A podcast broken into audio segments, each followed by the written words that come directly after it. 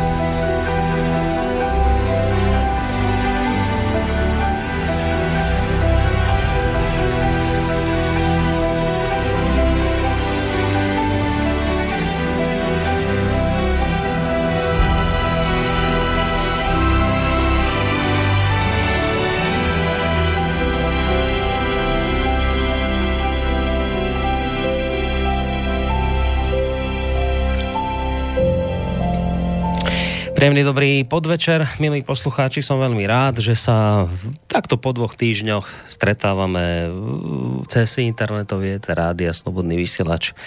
Opäť pri ďalšom dieli relácie Ariadnina Niť. Tí z vás, a viem, že vás je dosť, ktorí počúvate túto reláciu pravidelne, veľmi dobre viete, čo bude dnes nasledovať a aké téme sa budeme venovať v nasledujúcich troch hodinách slova a hudby.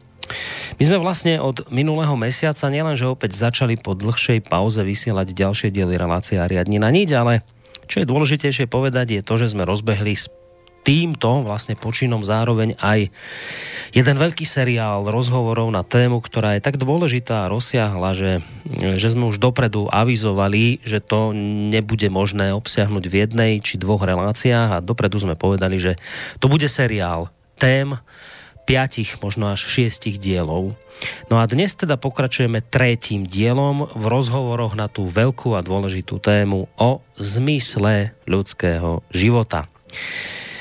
Uh, skôr ako privítam kľúčovú osobu uh, tejto relácie, ktorá už v tejto chvíli uh, je pripravená v Bratislavskom štúdiu. Predsa len možno pár drobných myšlienok na úvod, ktoré nás možno aj tak vovedú do témy našej dnešnej relácie. Začnem pár citátmi alebo výrokmi. Prvý z nich znie takto. Naša mládež je zle vychovaná, vysmieva sa autoritám a nemá žiaden rešpekt pred starými. Dnešné deti sa nepostavia, keď do miestnosti vojde starší človek, odvrávajú rodičom a bavia sa namiesto toho, aby pracovali. Jednoducho sú zlí. Druhý citát. Neverím v budúcnosť našej krajiny, ak dnešná mládež raz prevezme riadenie, pretože táto mládež je neznesiteľná, nezdvorilá, jednoducho hrozná. Tretí výrok. Náš svet je v kritickom štádiu, deti už nepočúvajú svojich rodičov, koniec sveta nemôže byť ďaleko. No a napokon posledná citácia. Táto mládež je prehnitá až do špiku kostí, mladí ľudia sú zlí a leniví, nikdy nebudú ako mládež kedysi, dnešná mládež nie je schopná zachovať našu kultúru. Toľko, vážení poslucháči, 4 výroky, 4 citáty, ktoré som si dovolil použiť v úvode dnešnej relácie. No a teraz príde malá pointa, malé rozuzlenie. Ten prvý citát je od Sokrata, ktorý žil v rokoch 470 až 399 pred Kristom. Druhý je od Hesioda z obdobia 720 rokov pred Kristom. Tretí výrok pochádza od egyptského kňaza, ktorému určili vek približne tisíc rokov pred našim letopočtom. No a ten posledný o tom, že mládež je prehnitá až do špiku kostí, že sú mladí ľudia zlí, leniví a nikdy nebudú ako mládež kedysi. a že teda mládež nie je schopná zachovať našu kultúru, tak tento výrok, vážení poslucháči, uh, má vek viac ako 3000 rokov a bol objavený v ruinách Babylonu. Myslím, že toto všetko, čo som vám teraz povedal, je viac ako trefným potvrdením toho, že hundranie na mládež hundranie na to, že je horšia, ako bola tá pred ňou, že toto sa nám tu chronicky dedí z pokolenia na pokolenie už tisícky rokov a podľa všetkého to pôjde ďalšie tisícky rokov takto ďalej. Ak by ste sa teda chceli tak samozrejme pokojne by ste mohli akýkoľvek problém súvisiaci s našou mládežou odbyť konštatovaním, že to tak bolo veky vekov, že staršia generácia vždy poučala tú mladšiu, lebo si vždy myslí, že je lepšou ako tí, ktorí pochádzajú po nej. Ako ste teraz počuli, naozaj sa to ťahá už tisícky rokov. Ak však predsa len, vážení poslucháči, patríte k tým, ktorí sa neuchýlia k takýmto jednoduchým záverom, potom vás iste musí zaujať to, o čom hovoria dnes vedci. A síce, že naša spoločnosť má vážny sociologický a sociálny problém, ktorý spočíva v tom, že naša mládež dospieva neskôr, že nechce prevziať zodpovednosť za vlastný život a má problém nájsť a prijať zmysel vlastného života. V tomto smere majú hovoriť jasnou rečou najmä štatistiky, podľa ktorých v súčasnosti veľa mladých ľudí a to aj keď majú 30 rokov, hráva v prehnanej miere počítačové hry, chodia do rôznych herní alebo zábavných centier, odkladajú vstup do manželstva a netúžia mať ani vlastné deti, či dokonca vlastné bývanie. Pritom, ak sa pozrieme do nie tak vzdialenej minulosti, mladosť bola kedysi relatívne krátke životné obdobie medzi detstvom a dospelosťou. Hovoríme teda o období hľadaní seba samého. Dnes je to ale už tak, že všetky prechody v živote súčasných mladých ľudí sa už dejú neskôr. V minulosti by sa takéto správanie a prístup k životu vnímal ako niečo nedôstojné, no v súčasnosti sa to vníma ako samozrejmá súčasť života. Mnoho, predovšetkým starších ľudí, túto skutočnosť nevie pochopiť a veľmi ich to trápi. Majú pocit, že dnešná mladá generácia nevie dospäť a rodičia nevedia pochopiť svoje deti a starí rodičia vnúčatá. Ešte pár myšlienok. Profesorka Beatriz Luna z univerzity v kanadskom Pittsburghu uvádza, že dospelosť v súčasnosti nezačína v 18. alebo 21. roku, ale až v 25. lenže je množstvo takých, ktorí sa neuspokoja ani po 25. či 35. Neustále sa chcú hlavne zabávať. Práve v tomto vidí problém aj britský psychológ Frank Freudy, ktorý tento typ mladých ľudí označuje za Petrov panov podľa rozprávkového hrdinu, ktorý odmietal dospieť. Navyše, aby toho nebolo málo, tak mnoho mladých ľudí si myslí, že sa okolo nich točí vesmír. Títo mladí ľudia myslia iba na seba, nedokážu riešiť veci, nevedia iným ustúpiť, nevidia, nevedia nič tolerovať. Hociaká konštruktívna kritika predstavuje negatívny zásah do ich osobnosti. Všetko chcú získať okamžite. A ak sa tak nedeje, cítia sa frustrovaní a nestabilní. A keď sú nespokojní, situáciu neriešia, ale od problému odchádzajú. Obvinujú iných. Veľmi chcú byť dospelí, ale zodpovednosť nechcú a zmysel ich života im úspešne uniká. Takto to konštatujú dnes vedci a opierajú sa o rôzne štatistiky. No ale my, vážení poslucháči, ak ste nás v tých dvoch predošlých reláciách pozorne počúvali, tak my už dnes vieme, že ak človek zmysel života nenájde, ak mu chýba, tak ako chýba dnešnej mládeži, tak mu postupom času hrozí čosi, čo sa nazýva psychogéna smrť, od ktorej je už vždy len veľmi krátka cesta k smrti definitívnej. Dnes to teda vyzerá, vážení poslucháči, tak, že v téme hľadania zmyslu života sa tentokrát zameriame práve na obdobie dospievania ranej dospelosti, na obdobie, v ktorom vedci hovoria, že sa nám ako si stále viac a viac posúva do vyšších ročníkov. No a ako to celé vlastne bude súvisieť s veľkou témou, ktorú tu celý čas riešime, ako to bude súvisieť so zmyslom života, to vám už prezradí sofiológ Emil Páleš, ktorého v tejto chvíli už máme v našom bratislavskom štúdiu a zároveň ho týmto aj vítam. Príjemný dobrý podvečer, Emil, počujeme sa. Dobrý podvečer. Nepočujem, ale počujem to tak ako. Tak. No neviem, my ťa počujeme, my ťa počujeme dobre, tak však e, to až tak... To, ako ty mňa počuješ, až tak veľmi ne, ne, ne, nevadí. Horšie by bolo, keby sme vlnovito počuli my teba. No, my ťa počujeme dobre, tak toto je hlavné. Ja ešte len predtým, ako samozrejme budeš pokračovať, ja ti hneď dám slovo, lebo máme, mali sme tu drobné meškanie kvôli zápcham v Bratislave, tak e, nebudem už viac zdržiavať, len ešte poviem, že samozrejme vítam aj vás, vážení poslucháči. Viem, že do tejto relácie často píšete nejaké tie maily. Dúfam, že stihneme. Ak teda z vašej strany bude záujem, môžete maily písať na studio zavináč slobodnyvysielac.sk alebo reagovať cez našu internetovú stránku. Toľko z mojej strany ešte len dodám, že vás teda spolu s Emilom Pálešom víta pri počúvaní dnešnej relácie Boris Koroni. No, Emil, ideme, ideme to robiť tak ako minule, že spravíš takú malú rekapituláciu, malé zhodnotenie a také vrátenie sa k tomu, o čom sme minule hovorili, alebo ideme rovno hneď na, ideme hneď pokračovať ďalej v téme? Tentokrát netreba, lebo ideme mať taký tematický nový úsek. Samozrejme je to jeden cyklus. Čiže my sme si povedali vlastne v prvej relácii logoterapiu Viktora Frankla, zmysel života v tej individuálnej rovine každého človeka. Potom tou druhou reláciou som to rozšíril na akoby skupiny, týmy, na celé národy, civilizácie, že vlastne aj skupinovo je hm, ten zmysel života ako keby zdrojom, takým prámeňom súdržnosti a, a motiváciou bytia a ako si ozdravujúcou silou, harmonizujúcou silou. A to sme, tým sme uzavreli ako keby to z jednej strany. A teraz sa pozrieme na to z inej strany. Pozrieme sa na biografiu človeka. Od narodenia po smrť, na rytmy ľudskom živote, na jednotlivé hm, akoby, úseky štádia vývoja v živote človeka a pozrieme sa, že ktoré obdobie je rozhodujúce a ako stvorené preto, aby človek vtedy hm, si ujasnil ten svoj zmysel života aby ho nejako prijal, vybral si ho. Čiže to bude, to bude ďalší taký kamienok z inej strany a ono nám to zapadne. Uh-huh, uh-huh. A nakoniec tretia téma budú tie budúce relácie o premene emócií, to bude zase súvisieť, ale z iného konca.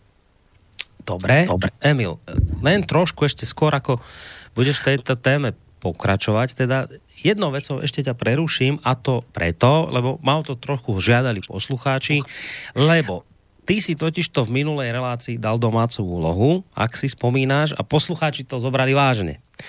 To bola tá domáca úloha, keď si hovoril o vestálskom ohni a o vestálkach, ktorí tento posvetný oheň strážili a udržiavali a teraz sme sa dostali k tomu, ako ich tam vlastne, keď sa previnili, tak ako ich pochovali pod zem a tam proste nenechali ich hneď zomrieť, ale že ich ešte teda e, vybavili nejakými tými potravinami a tak. A dal si otázku, že prečo? Prečo teda takáto smrť? Prečo toto vlastne robili Uh, prečo toto robili pri vestálkach a aj v minulosti pri nejakom kmeni, ktorý si spomínal. No tak prišla odpoveď na domácu úlohu a poslucháč by chcel vedieť, že či je to tak, či teda to dobre, či to správne chápe. Tak ti prečítam, čo nám napísal k, tomu vestal, k tým vestálkam. Uh, bohyňa Vesta bola asi nejako spájaná so slnkom a teda keď sa Vestalka previnila, teda poškvrnila tento slnečný kult, tak ju asi nemohli zabiť pred očami slnka, lebo jej duch tej Vestálky by zrejme nejako urazil alebo poškvrnil to samotné slnko. Teda keďže chceli zachovať ten slnečný kult čistý aj naďalej, tak tú vestálku museli nechať zomrieť pod zemou, teda tak, aby to slnko nevidelo a súčasne, aby nečistý duch tej vestálky zostal pod zemou a neznečistil slnko. Tak pýta sa, že či toto by mohla byť správna odpoveď na tú tvoju domácu úlohu. No, hm. um, možno, že tých, tých um, takých relevantných odpovedí by mohlo byť aj viac než jedna. Um, ne, neviem, no zaujímavý nápad, ale že, že teda ona zostane pod zemou. Um, ale No a ty máš odpoveď svoju na to? Ja, ja mám no, svoju. Tak, po, no, tak povedz teraz to. Že... Neviem, tak možno akože niečo trochu, akože nejaký nápad by v tom bol, ale celkom ma to nepresvedčuje, alebo nezdá sa mi to až také úplne zmysluplné, že, že teda mohli by ju potom podľa toho aj zabiť pod zemou, nemuseli by ju nechávať. No, Sice ja neviem, ako to robili tí Inkovia presne. O, no ešte nie je až taká presvedčujúca tá odpoveď. Tak, eš, tak ešte necháme to stále otvorené? Zostane, no. Dobre, dobre, takže ne, nejdeš povedať, že ako to bolo dobre, tak táto otázka ostáva otvorená. To je aj výzva smerom k vám, vážení posluchači. Rozmýšľajte, pošlite odpovede, potom v tej ďalšej relácie hneď takto v úvode prečítam. Nakoniec sa k tej správnej odpovedi nejakým spôsobom dopracujeme. Dobre, tak toľko domáca úloha. A teraz sa už môžeme posunúť k tej e, ďalej v rámci tejto našej témy, Emil. No, takže tá téma dnešná bude biografický oblúk ľudského života, ale sústredím sa na to, čo sa deje v strede života, na to poludnie. Lebo to nám bude súvisieť s tým, s, tou, s tým nájdeným zmyslu a nájdením seba samého. To je stará, tiež nejaká starobilá koncepcia, že sa ľudia dívali na život ako na nejaké úseky, na nejaké také stupne. To sa v stredoveku aj kreslilo, že boli ako keby také, také fázy života.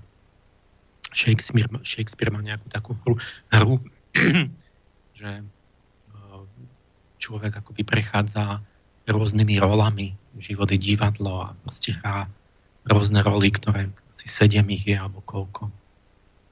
Od dieťaťa po, po starca. Takéto životné štádia už opísal Solon, bol atenský politik, ktorý delil život na 7 ročia, 10 7 ročí a každé má niečo také charakteristické. Hm, potom Hippokrates hovoril o tejto teórii, tiež to bolo delené po sedmičkách u Hippokrata. Takže ale ten stred života bol taký, také väčšie obdobie, že to bolo, to bolo viackrát, akože viac tých sedemročných období. Kto tam ešte bol Ptolemaios a ďalší potom zároveň priraďovali alebo priradili tie životné obdobia um, planetám. A Ptolemaios to nemal presne po sedmičkách, mal to trochu inak, ale, ale mal to zase k tým planetám priradené. No a hm, čiže o tomto sa debatovalo už, už v staroveku. Cenzorinus Ríman hovoril, že sú rôzne delenia života, ale že to delenie po tých 7 ročiach sa mu zdá najbližšie k prírode, lebo hm, že skutočne je taká skúsenosť, že po, po 7, 14 a tak rokoch je nejaký zlom, že deje sa, deje sa niečo nové vždycky. Teraz som prednášal v Prahe v útorok takým psychoterapeutom a teda jeden taký terapeut, čo tvrdil, že má za sebou 18 tisíc hodín terapii s pacientmi, tak ten sa dušoval, že je to pravda, že po tých po tých 7, 14, 21 rokoch, že bývajú tie krízy vo vzťahu, v partnerských vzťahoch. Hm, čo ja mám tiež pocit, že je to tak rád by som mal nejaké, nejaké dôkazy, keby sa to nejako dalo, dalo podchytiť. Tak som ho akože poprosil, že keby to vedel nejako, nejako systematicky viesť vlastne tieto prípady, ktoré má. No a Rudolf Steiner, keď hm, v antropozofii má tiež túto teóriu, on vlastne len akoby oprášil alebo začlenil tieto, tieto staré názory. Takže on to tiež má tak, že je 7., 14., 21. rok ovládaný mesiacom, Merkúrom, Venušou. Potom medzi 21. a 42. rokom, čiže 3x7 je, je slnečné obdobie u Steinera. A potom príde Mars, Jupiter, Saturn do 49, do 56 a do 63. Čiže stred poludne života sa chápalo ako, ako inšpirované slnkom. Toho, toho Ptolemaja je to len trochu iné. On tam má, že medzi 22. a 41. No, proste je to okolo, okolo tej 30 plus minus. A aj samotný boh Apolon, boh slnka, sa, keď, keď ho robili umelci, ako sochu, tak, tak eh, on vlastne predstavuje toho muža v tej, na tom vrchole slnečnom. 30-ročný muž v plnej sile. V tom taký dospelý, mladej, mladá dospelosť, harmonický rozvoj. To, to vlastne stelesňuje boh slnka Apolon.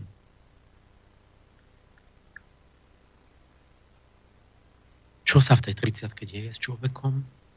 To je vlastne naozaj taký zenit ľudského života, lebo psychofyzické síly sú na vrchole 30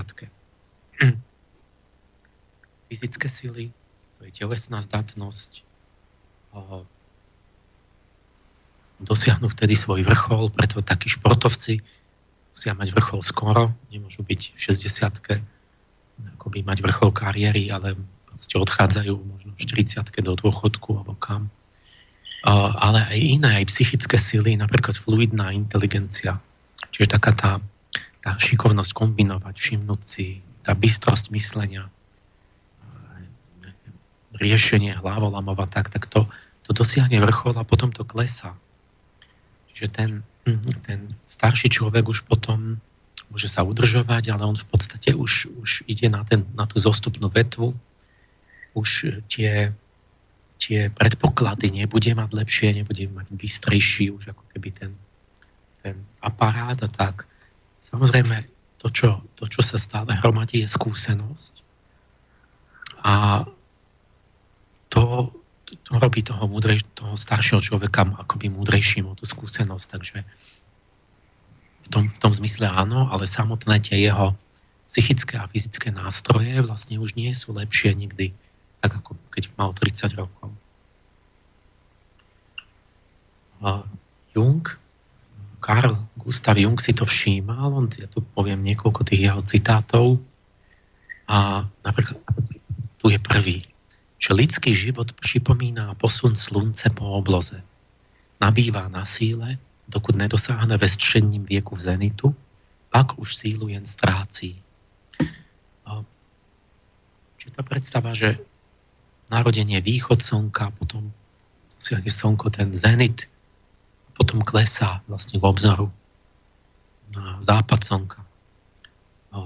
Je vlastne odchod zo života. Toto to je taká prastará metafora, že to je v tých najstarších mýtoch po celom svete. Kde potom, keď to slnko zajde pod obzor, tak to je vlastne posmrtný život, to je v podsvetí. Hm a zostupná parabola, stúpanie sa mení na, mení na klesanie, na zostupnú. A kde to presne je, tak podľa tohoto um, podľa tej, tých, tých koncepcie tých, tých sedmičiek je to v roku okolo 31,5. Čiže keď má človek 31,5 roka, tak tam je akoby ten stred. Uh, hoci ľudia žili rôzne, tak niekedy zomierali 30-40 roční a my dnes máme viem, priemerný vek 80, ako v tých, tých dobrých krajinách. Takže to nie je ako keby stred, čo to nejaký, nejakého iba čistých počtov, akože dĺžky, ale to je stred tých, tých pôsobiacich tvorivých síl, ktoré utvárajú ľudský život. A je to vidno z toho, že že jednak, že tam vrcholia, ale že, že rôzne veci sú symetrické okolo, okolo tohto 32. roku v živote. Najnápadnejšia z tých vecí je hm, vlastne menarché a menopauza. Čiže začiatok tých ženských periodických cyklov a koniec. Ten máme teraz niekde, sme v 13. roku, začína tie mesiačiky u žien a okolo 50 končia. Takže pohlavná sila sa prebudza a zaspí a to keď si to vypočítate, to je presne tých, tých uh, koľko to je, 21, 18 a pol roka okolo toho stredu. Pred a za. Aj iné veci sú symetrické na tom seminári, ktorý my máme o, na škole angelológie, jeden ten taký 8. seminár, taký akoby záverečný, je venovaný tejto biografii, kde si kreslíme tú parabolu, parabolu kde si ľudia zapíšu tie významné udalosti v svojom živote. Tam je často vidieť, ako je to symetrické, že niečo sa udeje v detstve, a potom keď to prenesiete na tú druhú stranu, tak presne v tom roku je niečo, čo s tým akoby súviselo.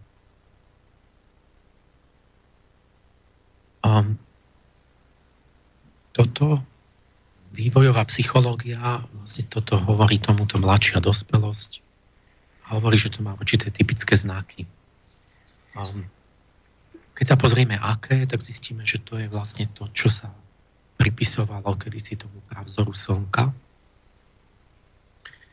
Čiže astrológia bola predvedecká typológia osobnosti. Proste boli poznatky takej podobe, my tvrdíme, že nevedecké, ale, ale sú to často tie isté poznatky, a proste to boli nejaké pravdivé pozorovania života, ktoré boli vyjadrené obraznou rečou. A astrologické slnko vždy predstavovalo tú slobodnú, zodpovednú individualitu. To je to, čo v tej 30 akoby sa, sa zrodí. A to, to presne charakterizuje tú dospelosť. Citujem nejakú vývojovú psychológiu, že za najvýznamnejšie psychické znaky dospelosti sa dajú považovať samostatnosť, relatívna sloboda vlastného rozhodovania a správania spojená so zodpovednosťou vo vzťahu k druhým ľuďom, so zodpovednosťou za svoje rozhodnutia a činy. Takže sloboda, individualita zodpovednosť. To sú tie hlavné znaky. Formálne my máme také tie medzníky, kedy niekoho vyhlasujeme za dospelého, kedy dostane občanský preukaz, alebo sa môže byť prijatý do nejakých št- verej, verejných funkcií a do reprezentatívnych úradov napríklad.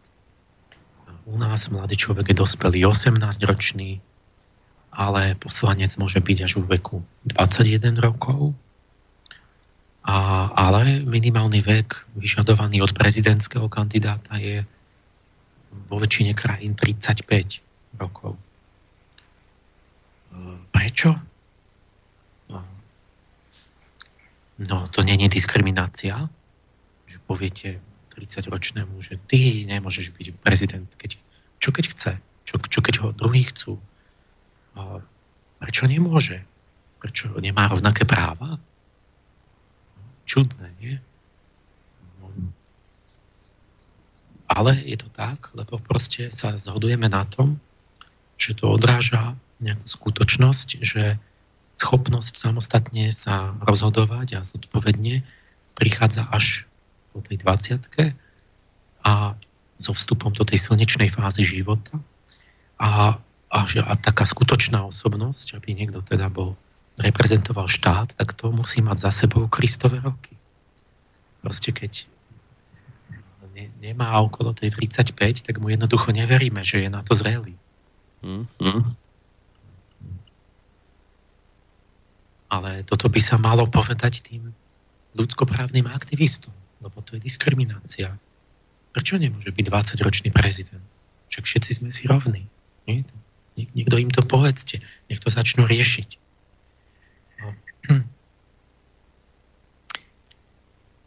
Pokúsim sa popísať ten stav, hm, stav toho, aby sme pochopili, čo sa tam akoby vnútorne, duchovne deje.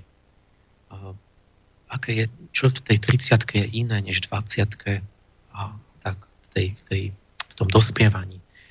20 sa hľadá, skúša, ešte ľahko sa precení svoje schopnosti, ako keby nepoznal sám seba. Ešte až okolo 30 sa osobnosť charakterovo ustáli a potom už zostáva relatívne nemenná stabilizuje sa sebahodnotenie v oblasti vlastných kompetencií, zafixuje sa sebaobraz v podobe osobného mýtu, ktorý sa už veľmi ťažko potom mení. To osobný mýtus to je niečo také, že kto som, o čom je môj život, čo, čo je moje poslanie a, a taká tá, ten, ten sebaobraz, že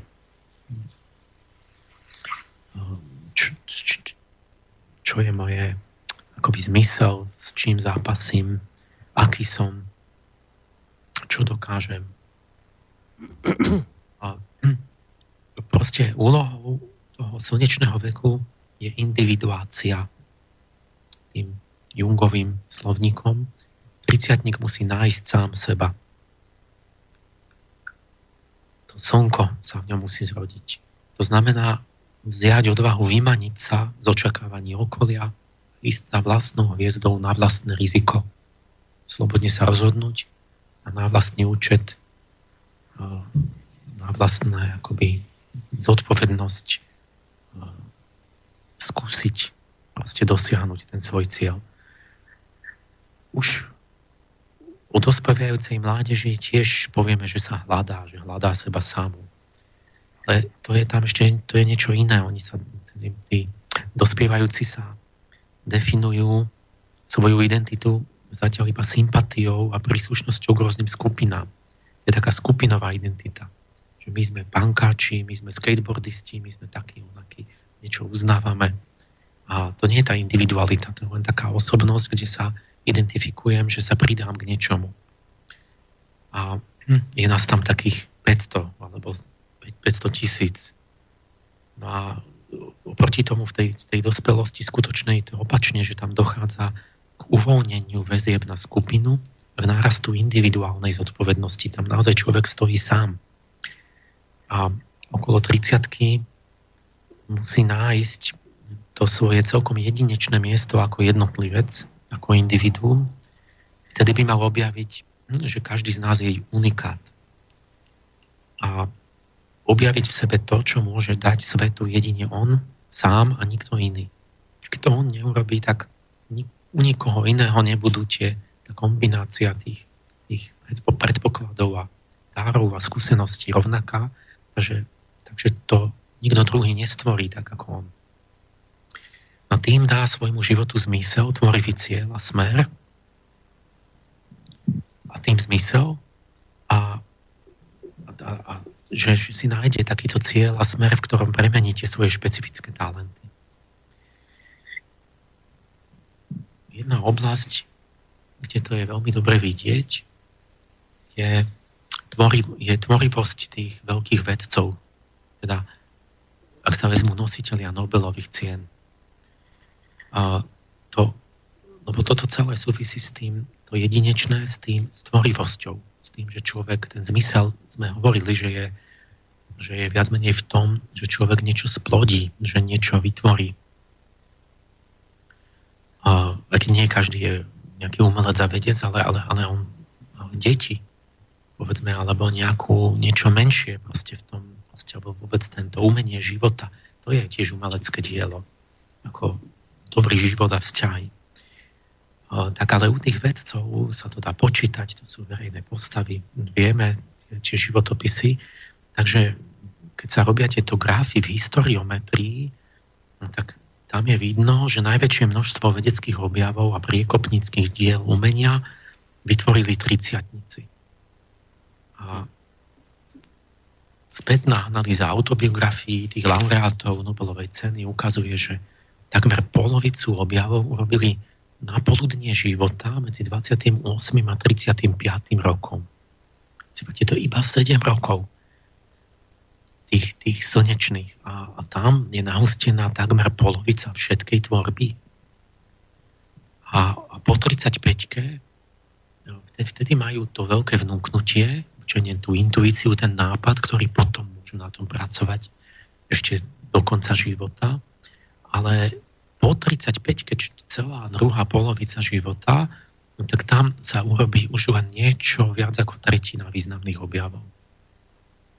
Hm. Čo normálne by bolo, chápe, že to by bolo čudné, že však by sa to mohlo, keby objavy sa diali len tak, hoci kedy náhodou, tak by sa ti rovnomerne rozdelili, že, že keď máš, ja neviem, tých 7, 7 ročí, tak by si mal v každom jednom 7 minúty objavu. Čiže iba nejakých 15% alebo niečo také.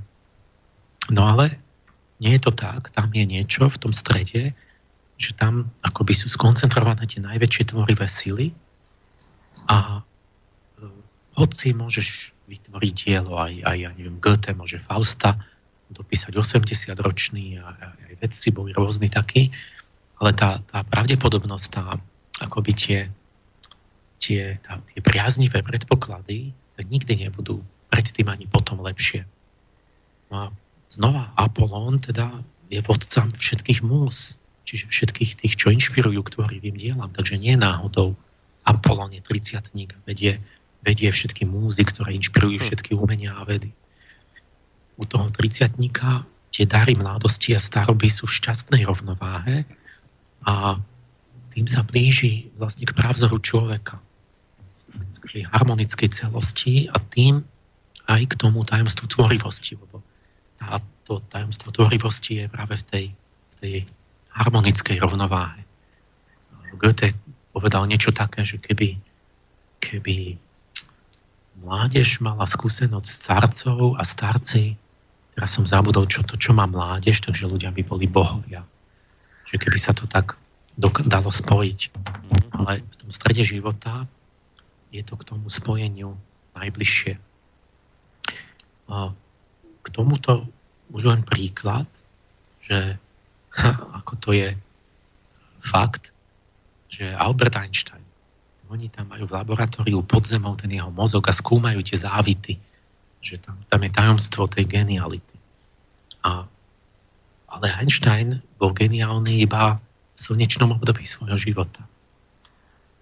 On, on zvlášť pracoval s tou slnečnou silou, pretože on bol vlastne inšpirovaný ako Michalský a pracoval tak tým, tým myšlienkovým experimentom deduktívne. A keď sa pozriete na Einsteinové úspechy, jak to bolo, tak on vlastne tu medzi 28.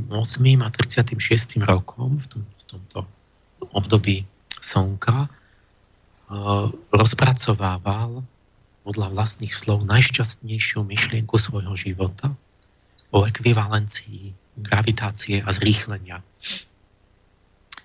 ako 32-ročný predpovedal ohyb svetla v blízkosti ťažkých telies, čo sa potvrdilo potom a stal sa vedeckou celebritou odvtedy. A vtedy vytvoril nový obraz vesmíru so zakriveným časopriestorom, ktorý všade vidíte na tých obrázkoch, asi to spájame s, predovšetkým s Einsteinovou osobou. A je ten, ten krivý časopriestor. A aj keď nie sme Einsteini, väčšina, tak každý z nás by vlastne takto na poludne života mal dostať tú svoju myšlienku, mal by splodiť niečo, čo daruje svetu. Aj keď to bude len okolie jeho, jeho proste nejaký malý svet. A vynimočne potom tie tvorivé činy a takých géniov tak majú celosvetový dosah. Na, po 35-ke geniálny Einstein nič neurobil. Nič sa mu nedarilo. Takmer. Tri roky rozvíjal chybnú koncepciu gravitácie, zistil, že to bolo zlé, musel sa vrátiť k idei, ktorú dostal ako 33-ročný na tom vrchole. Tá bola správna. Ako 38-ročný ešte prispel k teórii laseru, no ale to bolo posledné. 39-ročný milne obhajuje stacionárny vesmír. On vlastne popieral veľký tresk, potom uznal, že to bola chyba. 43-ročný predložil chybnú teóriu súpravodivosti, zase zle. V 45-ke sa ešte podpísal podobia v Bozeho, Boze Einsteinov kondenzát, to je nejaká forma hmoty. No ale to už bolo tak, že on sa pripojil k nápadu toho Bozeho, čo bol jeho asistent. Mal mladšieho asistenta, nebol 30 ročný. A, a bol to jeho nápad. 48-ročný Einstein odmietol kvantový princíp neurčitosti, čiže odmietol kvantovú mechaniku, fatálny omyl. 61-ročný milne poprel existenciu čiernych dier. Takisto dnes vieme, že existujú. No a do konca života ešte potom pracoval na jednotnej teórii pola, ale neúspešne. Tak sa zamyslite nad tým, že čo to je. Že jak to, že Einstein, ale tie, tie brilantné myšlienky, tie, tie, tie nové objavy, to všetko vlastne v období, v slnečnom období jeho života a potom kde sa potratil ten jeho geniálny rozum. Prečo ho už nevedel použiť? To je zaujímavé, nie? No tak, vieš, zrejme by bola odpoveď uh, tých, ktorí by nesúhlasili, sme povedali, že no tak zoberte si Stephena Hawkinga napríklad, ktorý nedávno zomrel, ten známy to vedec, uh, tak ten ten tvoril v podstate do konca svojho života, toho nič z tohto nepostretlo, čiže to, by si povedali, pán Paleš, vidíte, tu na to nesedí, pri tomto to nesedí. No a zároveň mi povedali, no tak to je logické, lebo v, v tej dobe od tých 28 do 35 alebo koľkých 38 je človek na vrchole svojich síl, biologicky je na tom v tej dobe najlepšie, samozrejme mozgu to vtedy najlepšie páli, žiadne kôrratenie ciev ani nič podobné, takže samozrejme to sa potom prejaví do toho, že toto je to obdobie, keď je najviac e, objavov, na tom nie je nič zvláštne, za tým je čiste biológia. Je to vybavené. No áno, je, je za tým určite aj biológia, ale za biológiou ešte, ešte nevieme, čo všetko je, tak samozrejme, ale proste je to zaujímavé, že je to až tak markantné.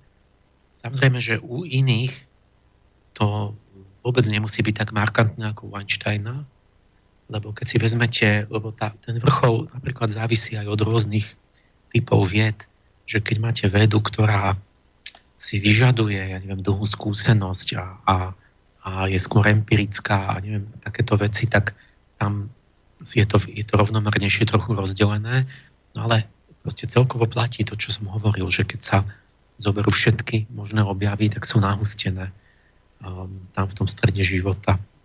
A Hawkinga som nepozrel.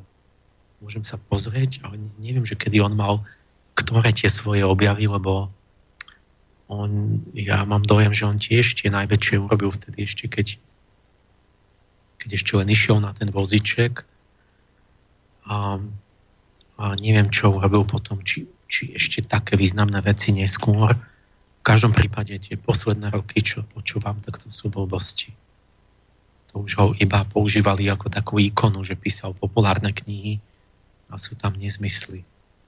Nie len, ale ste vidno, že to už sú také hm,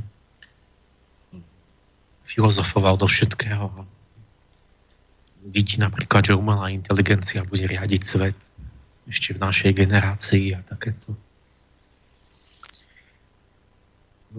Môžeme si tu robiť takú pauzu. Mm-hmm, dobre. Dobre, tak dáme hudobnú prestávku. Tak to máme skoro takú presne hodinku za sebou nie celú, ale takmer, tak dáme si hudobnú prestávku a po nej budeme pokračovať ďalej. No, tak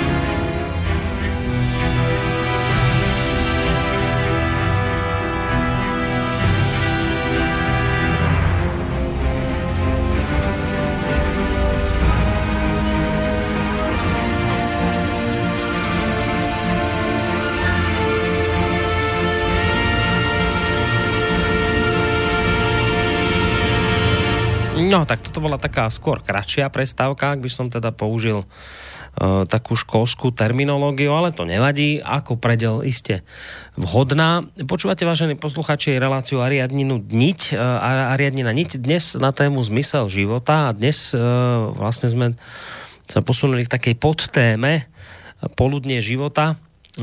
Podľa toho jednoducho zistujeme, že podľa toho, čo Emil hovorí, že okolo toho poludnia života, okolo toho, tých, tej 30 plus minus dáke drobné, sa dejú také veci s človekom, že vtedy by sa mal do niečoho pustiť, vtedy je to jeho kľúčové obdobie, e, na ktoré akoby celý život čaká, ktoré potom ďalej akoby utvorí ten jeho život.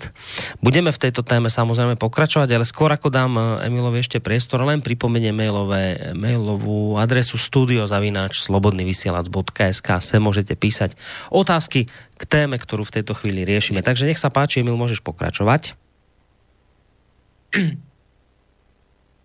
Ja sa pokúsim uh, popísať teraz ten ten, tú kvalitu toho vnútorného zážitku a tú zmenu toho životného pocitu okolo tej 30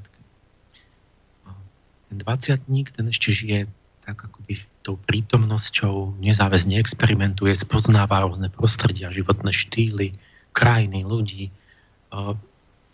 a akoby zbiera skúsenosti. To je vtedy naozaj aj zmyslom toho obdobia No ale s príchodom tej 30 sa mení nejak ten životný pocit. A prichádza tam ten pocit, že treba sa usadiť, treba si niečo vybrať, pre niečo sa rozhodnúť, na niečo sa sústrediť, začať niečo budovať.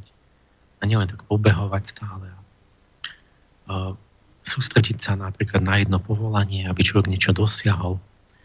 Prestať, tým pádom prestať, musím prestať rozvíjať ostatné, už sa nemôžem zaujímať o všetko z množstva potenciálnych partnerov sa rozhodnúť pre jedného. Mať množstvo priateľov, priateľiev a tak, ale, ale je ten pocit, že, že s niekým začať vlastne život. Nielen, že ahoj, ahoj a taká vlastne s každým, ale vlastne nič s nikým. Tak spo, tu je ten, ten impuls spojiť sa s niečím, vstúpiť do záväzkov, prispôsobiť svoje správanie vzdialenejšej budúcnosti. A ten, ten, ten dospievajúci akoby žije v tej chvíli. Iba. Je to citát, fáza stabilizácie zodpovednosti a zamerania na dlhodobé ciele.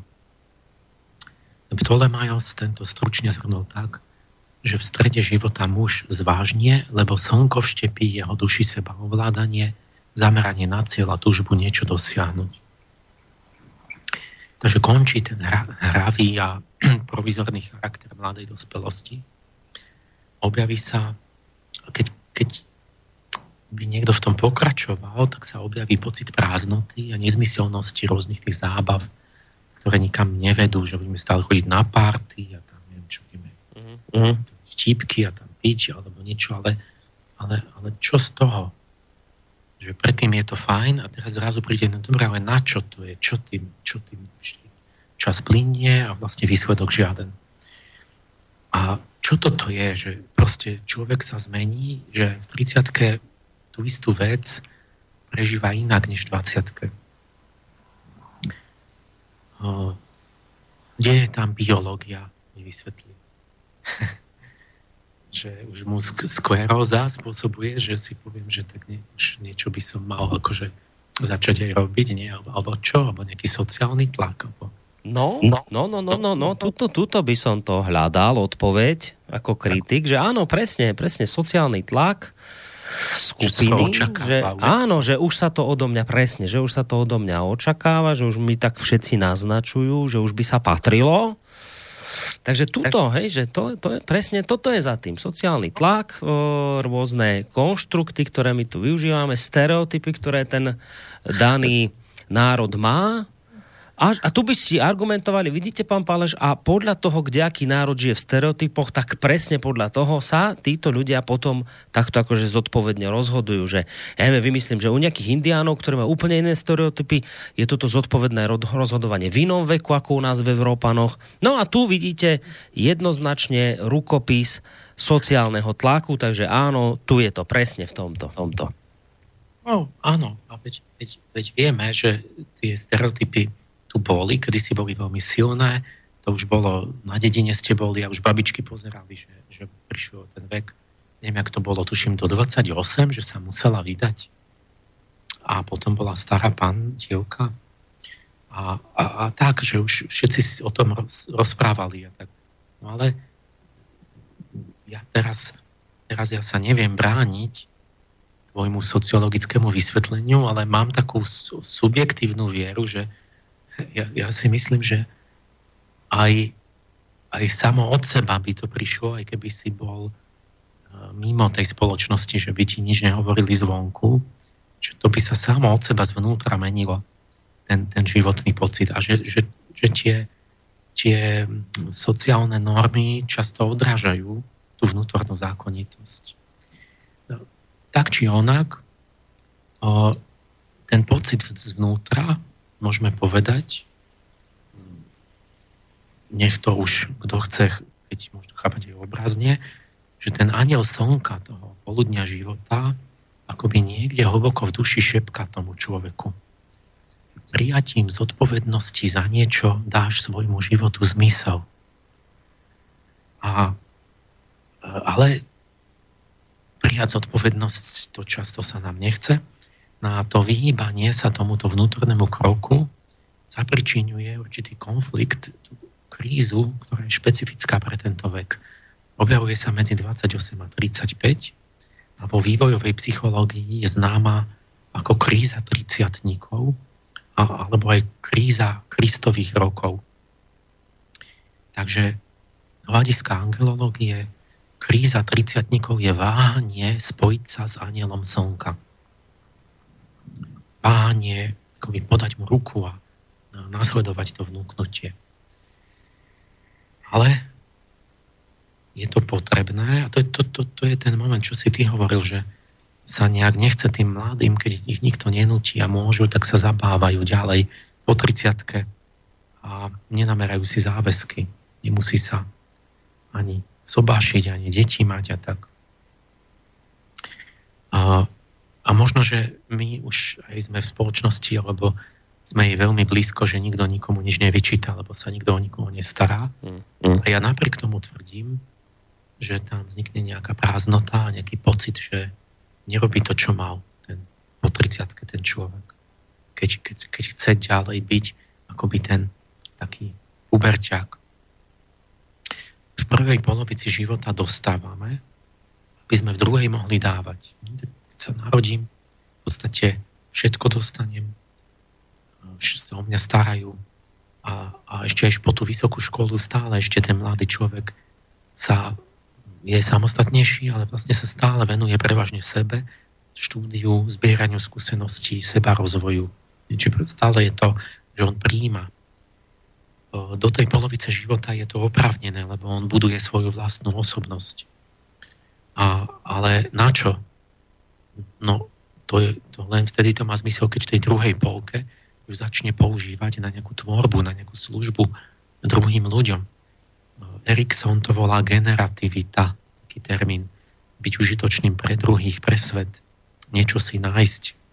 Hovorí, že keď už 40 že tam je to už úloha toho obdobia, vyslovenie, začať myslieť aj, že ďalšia generácia alebo nejaká komunita alebo niečo a kto chce po polovici života ďalej žiť len sám pre seba, tak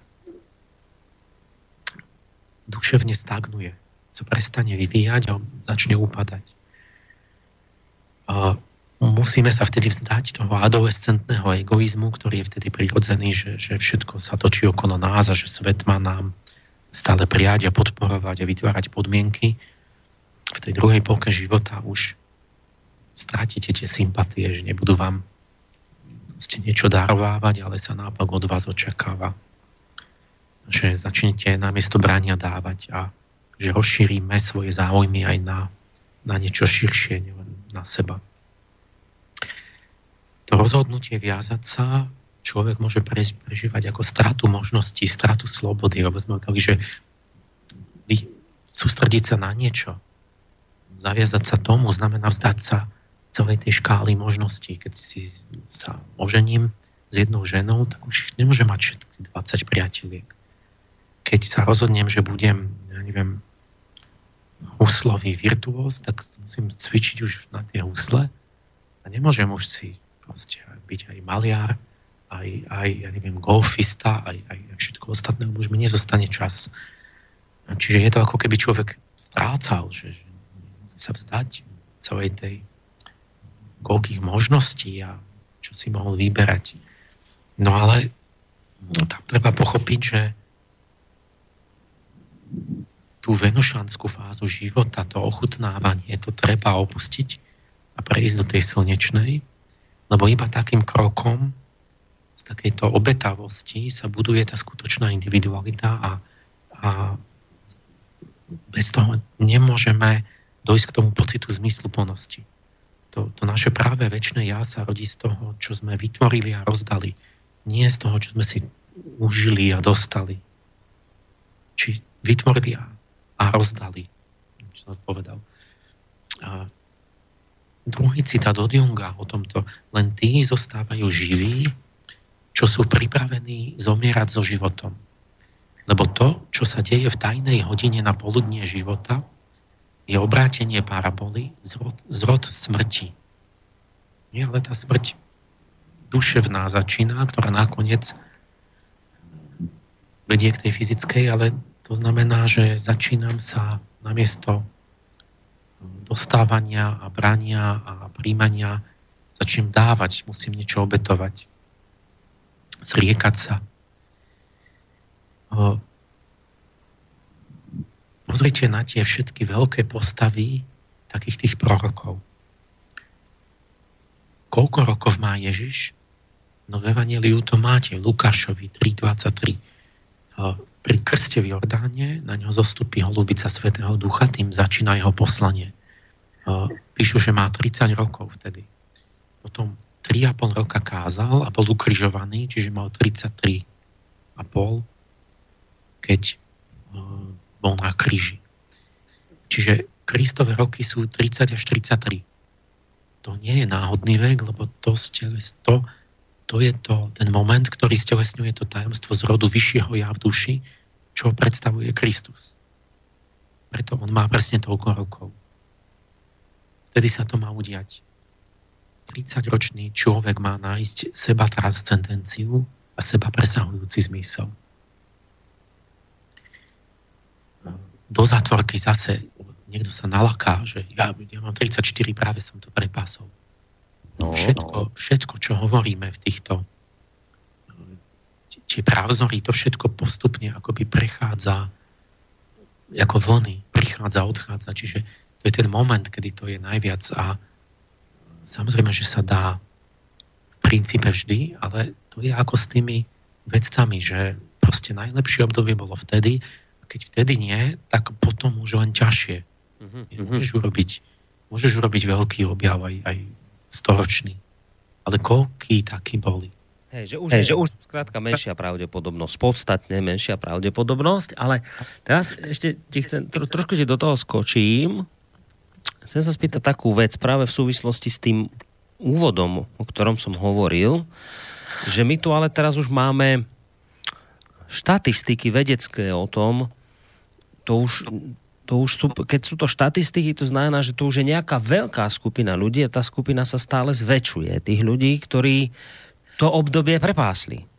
Keď, keď teraz počúva nejaký poslucháč, ktorý to obdobie prepásol, tak áno, bude to mať ťažšie, ale je šanca u neho, že jednoducho sa nájde aj v tej 35 38 neviem. Ale my tu už máme štatisticky významnú skupinu, ktorá nám stále rastie a kto, u ktorej sa to jednoducho posúva do tých neskorších období. To hovoria už aj vedci, že to nie je dobré, lebo tu tí mladí ľudia stále neskôr chcú preberať zodpovednosť za svoj život a akoby hľadať zmysel života stále neskôr. No ale ty vravíš, že vlastne štatisticky to už nemôže sedieť, že mne to potom z toho vychádza taký záver, v podstate hrvozostrašný, že my sme si tu vlastne týmto spôsobom života zarobili na hrvozostrašný problém, ktorý nás tu bude čakať, lebo nám tu vyrastá veľké množstvo ľudí, ktorí jednoducho tu už, už to potom nemôžu nájsť. Ani ten zmysel života, ani skrátka to všetko, z čoho by potom mohli ďalej čerpať, že jednoducho to prepásli. A tu by som sa opäť odvolal na tie tlaky okolia, že zrejme to spôsobili aj tie tlaky okolia, že ich odpútali od, od tej možnosti v čase, keď to bolo možné, keď by to išlo najľahšie, tak ich skrátka odpútalo tá spoločnosť, lebo tá teraz vy, vyzýva e, k tomu, aby sa ľudia zabávali, aby boli dlho mladí, aby boli samostatní, aby sa nič neviazali a tak ďalej. Proste toto tu teraz máme. No ale my sme si týmto pádom, ak je pravda to, čo hovoríš, ako spoločnosť zarobili na velikánsky problém. No lebo štatisticky významný počet mladých ľudí už je za tým zenitom, kedy by to boli schopní uh, ľahko dosiahnuť. No pointa je, že to nie je rozumné odkladať, že však neskôr to urobím a tak. Keď to vtedy neurobíš, tak to potom tým menej urobíš neskôr. Uh, ale nie je to absolútne, akože to, to nie je taký, taký sek, len proste je to tak, no tak, jak hovorím, že je to nerozumné. To, to, predstavte si, že, že je optimálna nejaké obdobie roka, kedy máte siať, kedy máte žať. Tak, tak musíš presne vtedy? No nemusíš, ale, ale ten výnos, ten, ten výsledok bude, bude slabší potom.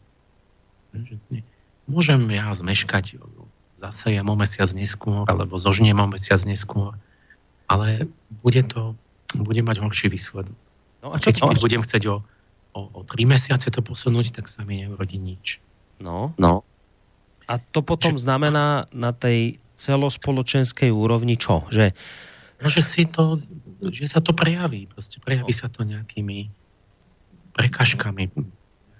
Teraz, ja neviem, že mali by tí ľudia by, každá tá generácia má prevziať vlastne vedenie spoločnosti. Keď budú 50 by mali, tak tam tí, čo to vedú teraz, budú už niekde tu nebudú a, a títo to budú mať viesť a tam sa to prejaví, tá, že sú nezrelí, že, že je to slabé, že proste všetko má svoje následky.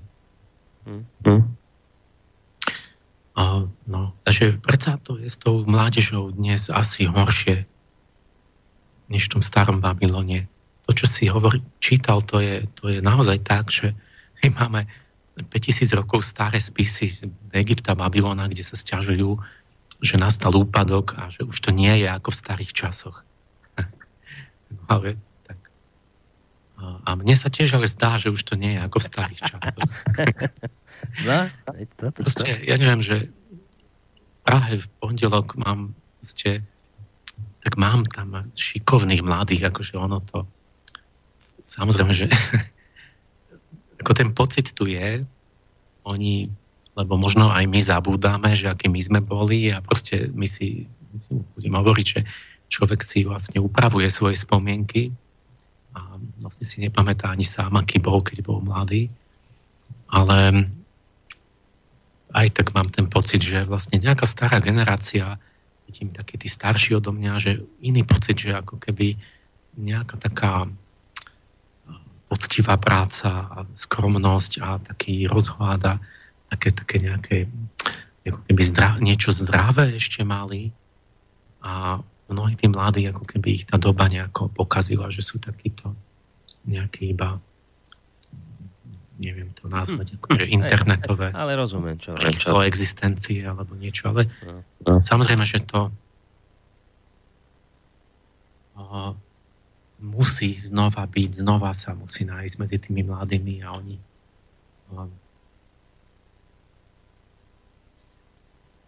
tí, ako, tá naša, naša úloha je ukazovať im akože e, niečo, že by mali a takto, ale zároveň proste tú, tú, tú dôveru, oni, oni nájdú tie svoje schopnosti a to je, to je takisto pravdivé, že vlastne tú dôveru musíme mať, že sú šikovní tiež. Mm-hmm. teda k tomu Ježišovi som, že Kristové roky. A teraz vidíte, že to nie len Ježiš bol, ale napríklad máte to, že Zarathustra mal presne 30 rokov, keď sa mu zjavil duch slnka a hora Mazda a rozhodol sa ísť na tú dráhu proroka. Budha mal koľko rokov? Mal ten významný zlom v živote, on bol princ, bohatom, proste, že mal ten blahobyt a všetko.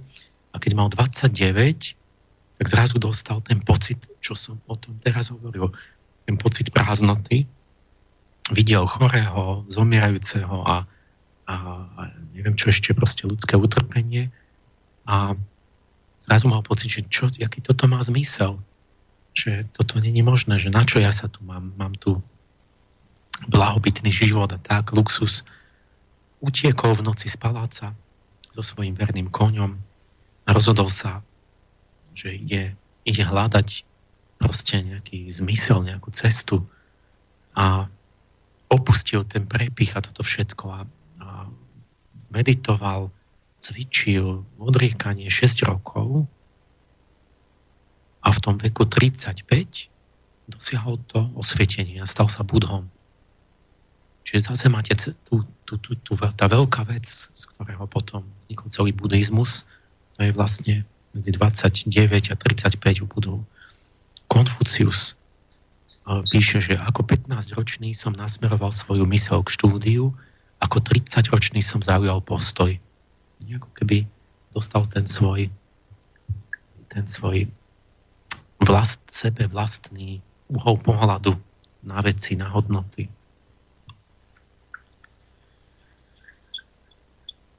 tomu mladému človeku, teda keď, keď je v tom dospievaní ešte, tak to je taký pocit, že ako keby človek nemusel nič robiť a on ho ten duševný život sám nesie. Ako keby tak surfoval na takej vlne, na vlnách citových, že sa mu vynárajú krásne obrazy, ktoré ho nesú životom, ktoré ho motivujú.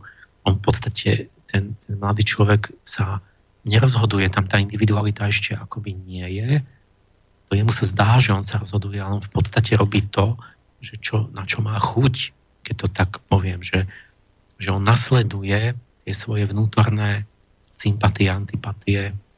Teraz sami chce to, sami to, to, to, nie, to není on. On nevie, prečo sa mu to chce. To sa nie on rozhodol. Takže na tomto akoby sa väzie krásne ten, ten, ten dospievajúci človek, ale nejak sa to blíži k tej 30 tak toto sa nejak zmení a odíde to. Už nie je ten vnútorný život taký netriská tak sám od seba. V astrologii tá, tá, príčina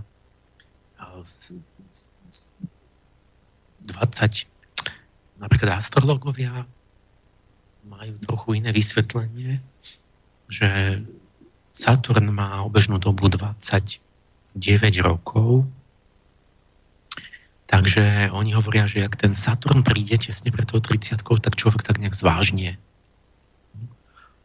A, ale tým vysvetľujú, majú iné vysvetlenie na ten rovnaký zážitok.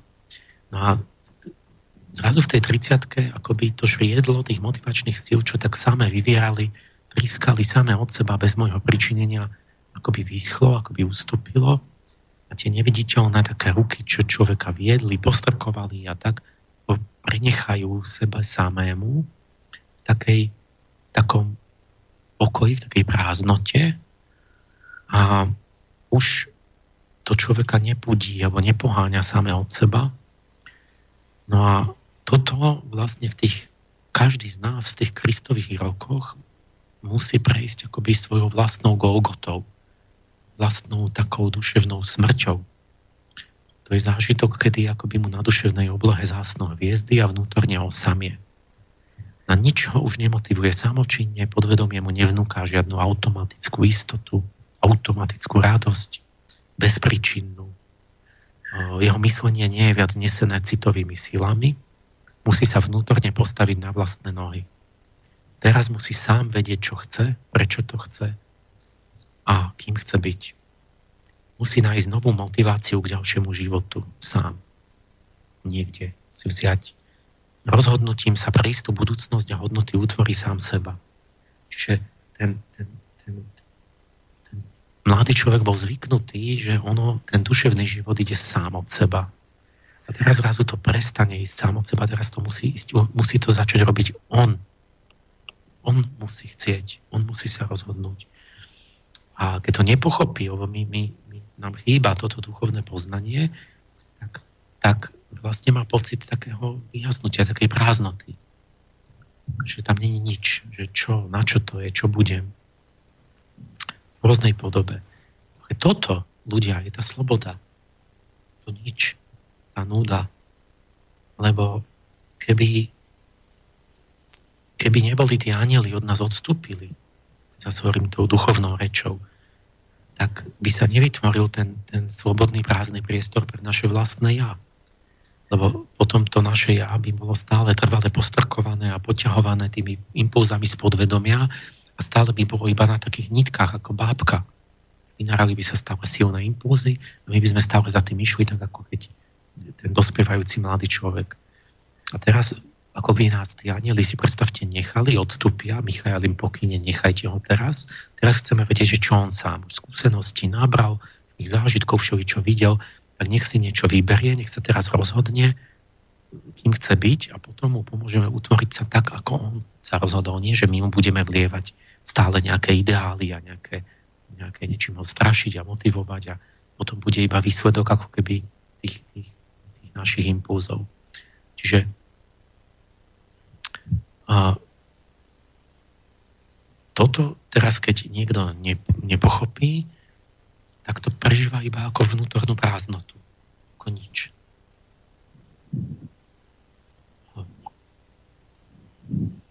Ale tu, tu je tá príležitosť, to treba pochopiť, že to je ten moment, kedy sme najslobodnejší. Vo všetkých stránkach, aj od toho podvedomia vlastného. A stred života je najslobodnejší moment. Začiatok nie je slobodný, koniec tiež nie. Prečo? Ani navonok, ani vnútorne. Dieťa, zoberte tak, malé dieťa nemá vôbec ešte úsudok.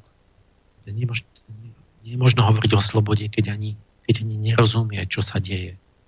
Nemôže rozumne rozhodnúť. A, tak iba napodobňuje okolie, a, okolie mu, rodičia mu hovoria, čo robí, čo nerobí. A zvnútra je vedené to malé dieťatko inštinktami. V podstate všetko robí inštinktívne.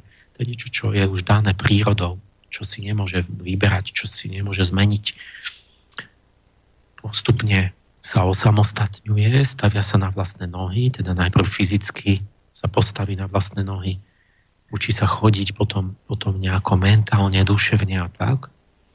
Ale stále ešte adolescent nemá plnú kontrolu nad sebou, neovláda svoje citové výkyvy.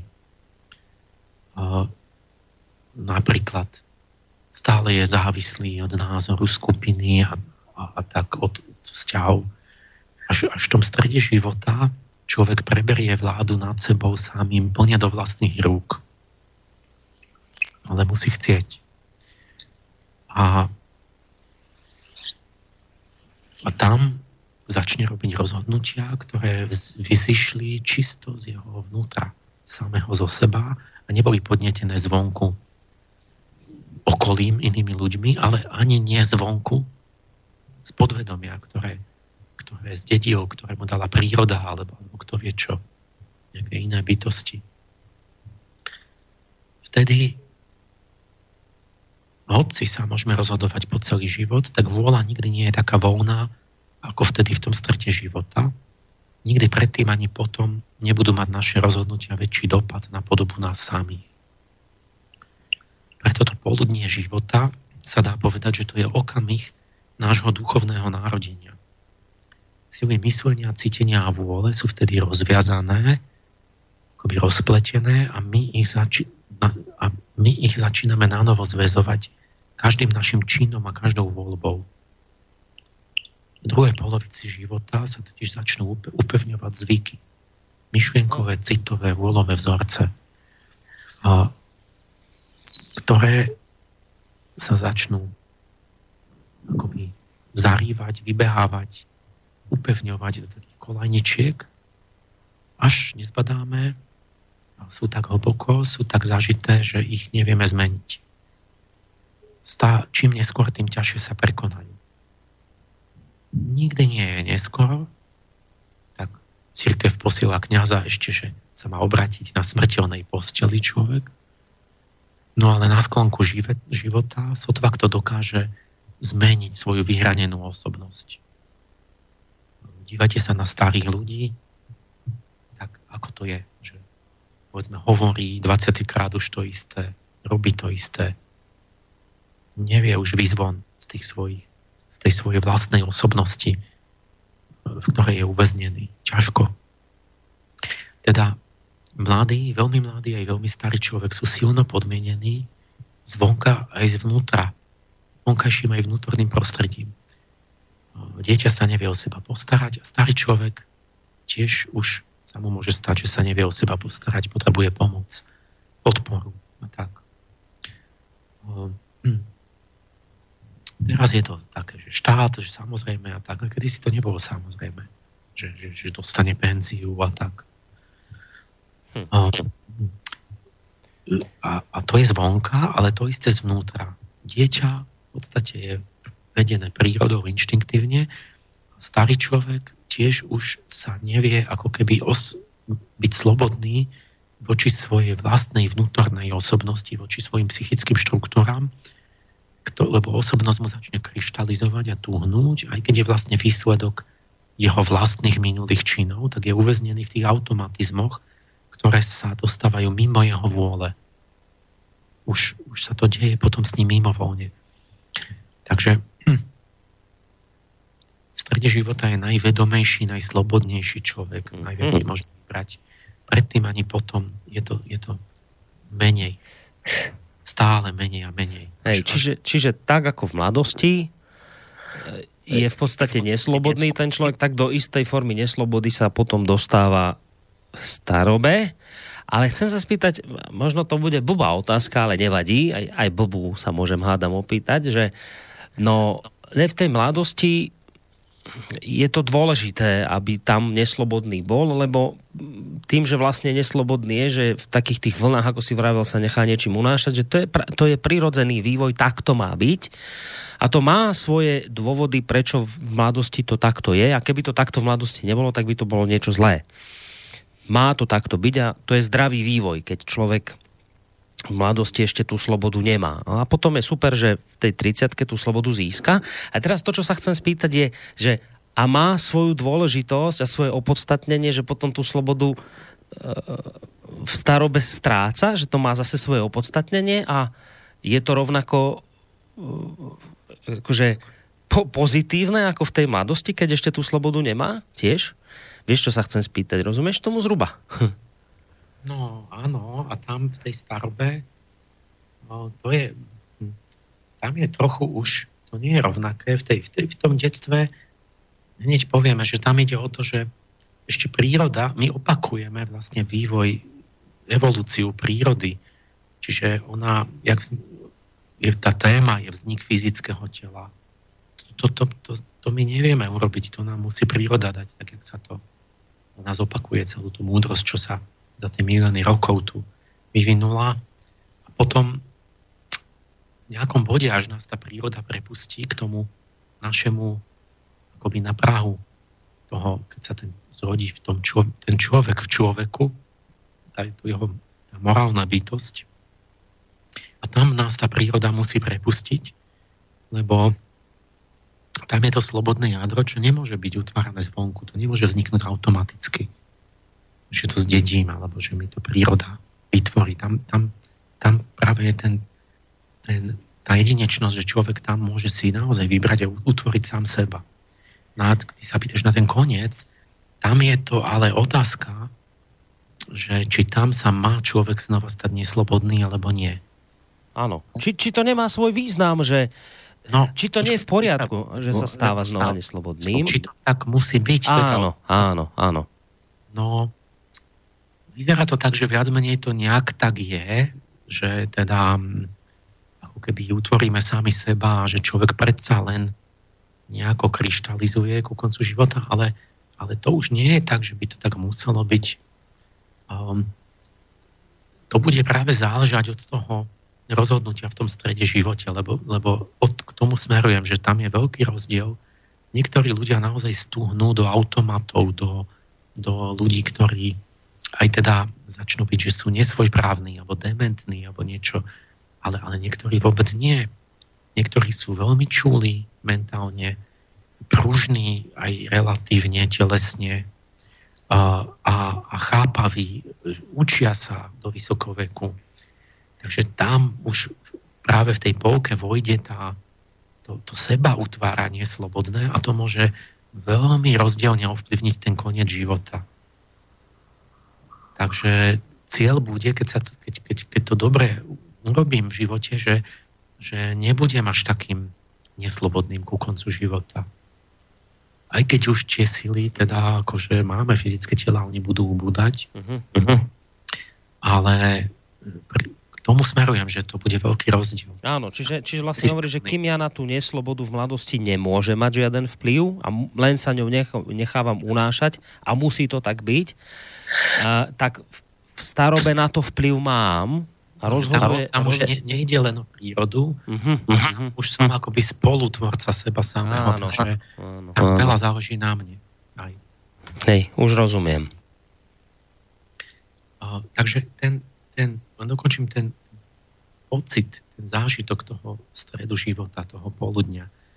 Uh, ten, ten slnečný vek biografii je najslobodnejšie obdobie, presne tak ako v dejinách. Je tam tá analogia. Michalské obdobie v dejinách, ako, teraz, alebo v tých Atenách, kedysi v tom zlatom veku Grécka, no tak to boli demokracie. Demokracia je obdobie, kedy sa človek pokladá za najdospelejšieho, dáva sa mu najviac dôvery, najviac slobody, že môže sám rozhodovať o všetkom. A preto slnečné obdobie či v dejinách, či v živote, je tá najväčšia príležitosť pokročiť, utvoriť seba, alebo ako spoločenstvo sa utvoriť, ale aj upadnúť, lebo to je ten rúbalíc slobody. Čiže nikdy nemožno tak pokročiť, ale nikdy nemožno aj tak upadnúť a sám, sám si pokaziť toho viac, ako v tomto slobodnom Michalskom období. To platí aj o tých 30 a platí to aj o nás všetkých, lebo žijeme ako hm, v epoche, kultúrnej epoche demokratickej a michalskej. Keď tu boli králi a takto, tak sme nemohli toho toľko pokasiť, lebo sme proste neboli pripustení vôbec k tomu rozhodovaniu. V tých duchovných náukách, ako povedzme v tej Steinerovej antropozofii, tam sa to celé rozpráva, že za týmto rytmami tých, tých 7 ročí sú tie anielské hierarchie. Že každých 7 rokov akoby nás spolu utvára iná hierarchia anielov. Že v tom človek, a, a že každých 7 rokov sa vlastne akoby narodíme znova, alebo sa narodí jeden nový vyšší nadzmyslový článok človeka. Čiže na na začiatku sa narodíme fyzicky, odpútame sa od matky. Fyzické telo sa zatiaľ iba od nej odpúta a, a prvých 7 rokov hlavná téma je budovanie fyzického tela. Dieťa má jesť, rásť a tak. To, to bude základ pre zdravie. A, a tam za Steinera prvá hierarchia, tá najvyššia, pôsobí v budovaní toho fyzického tela s tým, že to dieťatko do toho môže najmenej zasahovať. Ale už tam zasahuje to, čo prežíva a tak. Už sa to tam spolu, ako keby spolu pôsobí.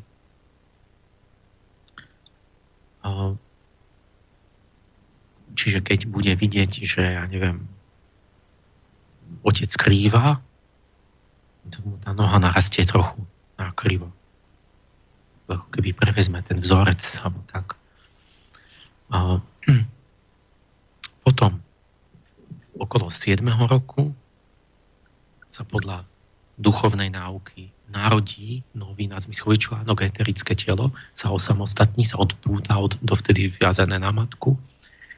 Tým sa vnútorne akoby otvoria možnosti pre mentálny život myšlienkový. Dieťa ide do školy, začne mať vlastné myš, taký, myšlienky, taký priestor, na ktoré už ako keby sa oddelí od toho zmyslovo-telesného a tam začne druhá hierarchia, tá, tá stredná anielov spolupracovať na eterickom tele človeka a, a tá, tá vegetatívna duša a pracuje sa akoby na takom mentálnom osamostatní, učí sa myslieť a uvažovať ten žiak.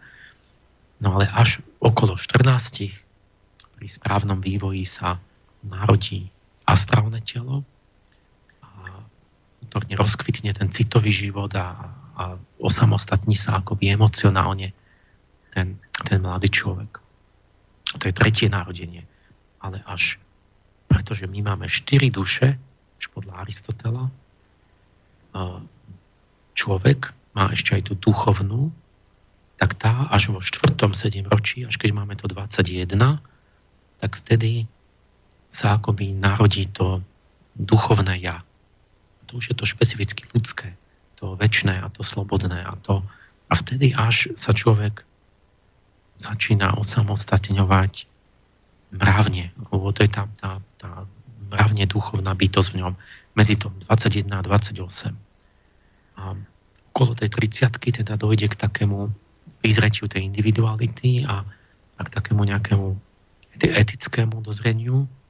Napríklad tá pre toho 20 alebo nejakého taký dospievajúci, tam ešte typická tá čierno-biela etika. Čo oni majú nejakú mentálnu schému a povedia, toto je správne a týchto to sú, to sú plní, akože to odsudzujeme, lebo oni porušili len ten princíp a v tej 30 človek, povedzme mu, nám neviem, sa to nazýva, taký hlbší etický zmysel s ohľadom na situačný kontext, že už na to nejde tak schematicky ako ten nejaký 15-ročný alebo 17-ročný, ale si uvedomí, že tá skutočná etickosť nejakého činu závisí od toho, že kto to bol, kde to bolo, kedy to bolo, prečo to bolo. A že vlastne to chce takú duchovnú intuíciu. A vtedy, ako by sa človek až, až potom sa plne vtelí, až, až okolo tej 30 to ja úplne precitne tu na zemi, eh, je najvzdialenejší od toho, je najinkarnovanejší ľudský duch, najvzdialenejší od duchovného sveta, ale vtedy niekde vnútri sa stretne s Michailom v tých kristových rokoch. Ale ten Michael ho nepozná, lebo keby sme to mali popísať, je ako keby tým čistým seba uvedomením v nás, ale on nám už práve Michael nám nevlieva žiadne, žiadne krásne obrazy plné emocionálneho náboja, nejaké impulzy do tých našich, do toho astrálneho tela, jak to robila ešte Venuša. A toto ale je, čiže to, to stretnutie s Michailom môžete prepásť, ale to je najdôležitejšie stretnutie nášho života ktoré sa odohrá pod prahom vedomia a väčšina to zrejme na vedomej úrovni celkom prespí. Nezbadá, že sa niečo významné malo diať. Čo sa tam deje? Duch slnka nám mlčky kladie otázku. A tá práve sa týka toho zmyslu života, toho, čo sme u Frankla povedali, že čo má človek nájsť, ten svoj seba presahujúci zmysel, ale ten Michal nám ho ne, to on nám práve, že to nepovie. To nie je taký aniel, že pozri, teraz si 30 ja teraz som, ja som Archaniel Michael a ja ti hovorím, zmysel života je toto a toto a toto a posluchni ma a, a tak. Nie to. Michael, on sa ťa pýta, to je aniel slobody. Čo ty chceš? Teraz musíš vedieť, čo ty chceš. Vám to nepovie. Steiner hovorí, že Michael je vážny duch, ktorý močí a čaká na, na ľudskú vôľu. A preto je tam také ticho. A teraz sa musí zobudiť, akoby postaviť na vlastné nohy tá naša vlastná morálna bytosť a ona musí niečo začať chcieť. Toto nepochopí. Normálny človek, lebo v škole mu to nepovedia. A ten duch slnka teda len sa pýt kladie otázku, že o čom je tvoj život? Čo bude tvoj zmysel? Ako chceš konštruovať význam tvojho života, v akých hodnotových súradniciach, z akého uhla pohľadu sa chceš dívať na životné udalosti. To to, čo sme hovorili, že každému sa, sa stane, dvom sa stane to isté, ale oni sa na to dívajú úplne z iného uhla a dajú tomu úplne iný význam. Uh, Michal sa ťa pýta, ako chceš reagovať na tie isté udalosti. Bo môžeš rôzne. A každý, každý z nás na toto odpovie životom. A aj ten, kto to prespal, kto si kto povieš, ja som si nikdy tieto otázky vedome nepoložil, ja si na nič nepamätám, tým horšie pre teba. Lebo to znamená, že ty, ty si automaticky pokračoval v nejakých psychických vzorcoch, ktoré si ani neriešil, ale nejaké vzorce to sú. To znamená nejaké, ktoré si niekde pochytil, ani nevieš od koho, kde a kedy. V rodine, od rodičov, od okolia, od rovesníkov, od toho, aká je doba. Niekto ťa formoval, nejaká církev, keď si sa narodil tam na pušti, tak si moslim a, a niečo, proste náhoda. A vôbec nevieš, či to je správne. Možno sú to blbosti. A, a toto vlastne človek v tom pokračuje a to je tá jeho odpoveď Michailovi, to konanie. Hm. Toto je, toto je kľúčový okamih života, ktorý, o ktorom vôbec ani nevieme. A, ale je to, je to naozaj dôležité. Je to také subtilné, že vlastne čo to, jak to môže byť také dôležité, keď to vlastne ani nezbadáme. Uh-huh. Je to možno nejaká, nejaký, nejaký jemný pocit alebo nejaká myšlienka. Tak čo taká? Je to, to je iba, iba myšlienka. Veď vieš, že myšlienka to je iba. A ja súhlasím, to, to, možno to je, možno aniel slnka je iba myšlienka. A ona je reálna iba tak, ako Platónové idei. Platón sa inšpiroval veľmi k tým svojim ideám geometriou a aritmetikou. On videl, že tie, tie idei, napríklad geometrické poučky, to sú iba také myšlienky. To, oni fyzicky neexistujú. Proste to iba, to je také materialistické, že teda keď niečo fyzicky je, tak to je. Ale keď je to niečo duchovne, tak to je iba pre materialistu. Lenže toto, to, a, a matematika je kde fyzicky nemáš nikde. Pythagorovú vetu, ani Thalesovú, ani kruh matematicky nikde neexistuje. Ani trojuholník. Na, na celej Zeme guli, v celom vesmíre neexistuje ani jediný trojuholník, ktorý by mal naozaj 180 stupňov súčet uhlov. Všetky, všetky sú nejaké krivé.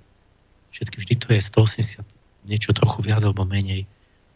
A proste to je ideálny, to je kde je matematika? Niekde v duchu, myšlienka. Dobre. A iba.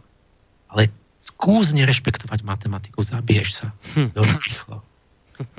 A jak je to? Toto to je otvorená otázka. Matematici toto riešili okolo na, na Prahu 20. storočia, že čo vlastne je ten, tá realita matematická, kde to je, keď to nie je uh, ako hmota.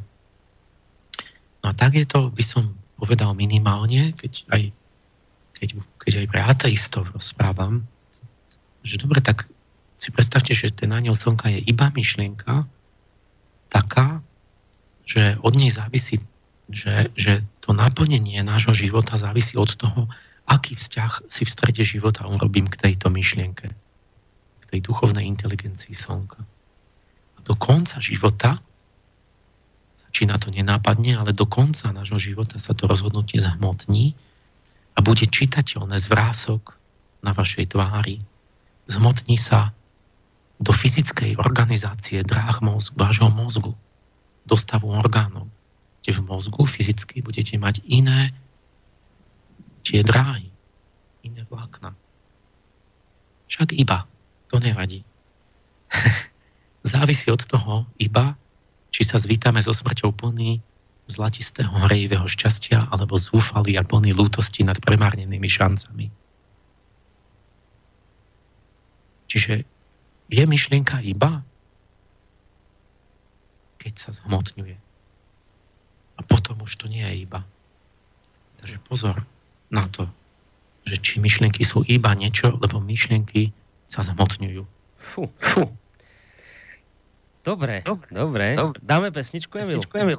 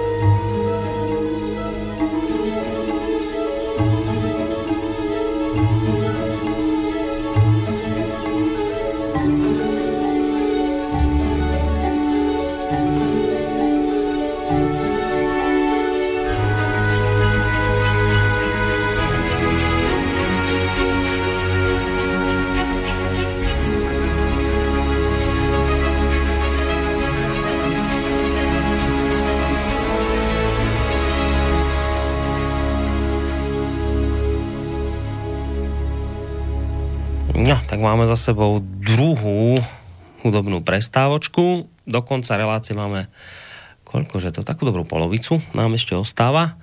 Počúvate samozrejme reláciu Ariadnina Niť, e, samozrejme s Emilom Pálešom, sofiológom. Pokračujeme vo veľkej téme zmysel života. Maily, ak máte nejaké otázky, studiozavináč slobodnyvysielac.sk potom by sme sa k tým e, otázkam e, dostali v úplnom závere tejto relácie, ak teda bude čas. Zatiaľ vidím, že tu nejaký mailík dva sú, takže verím, že sa k ním dostaneme.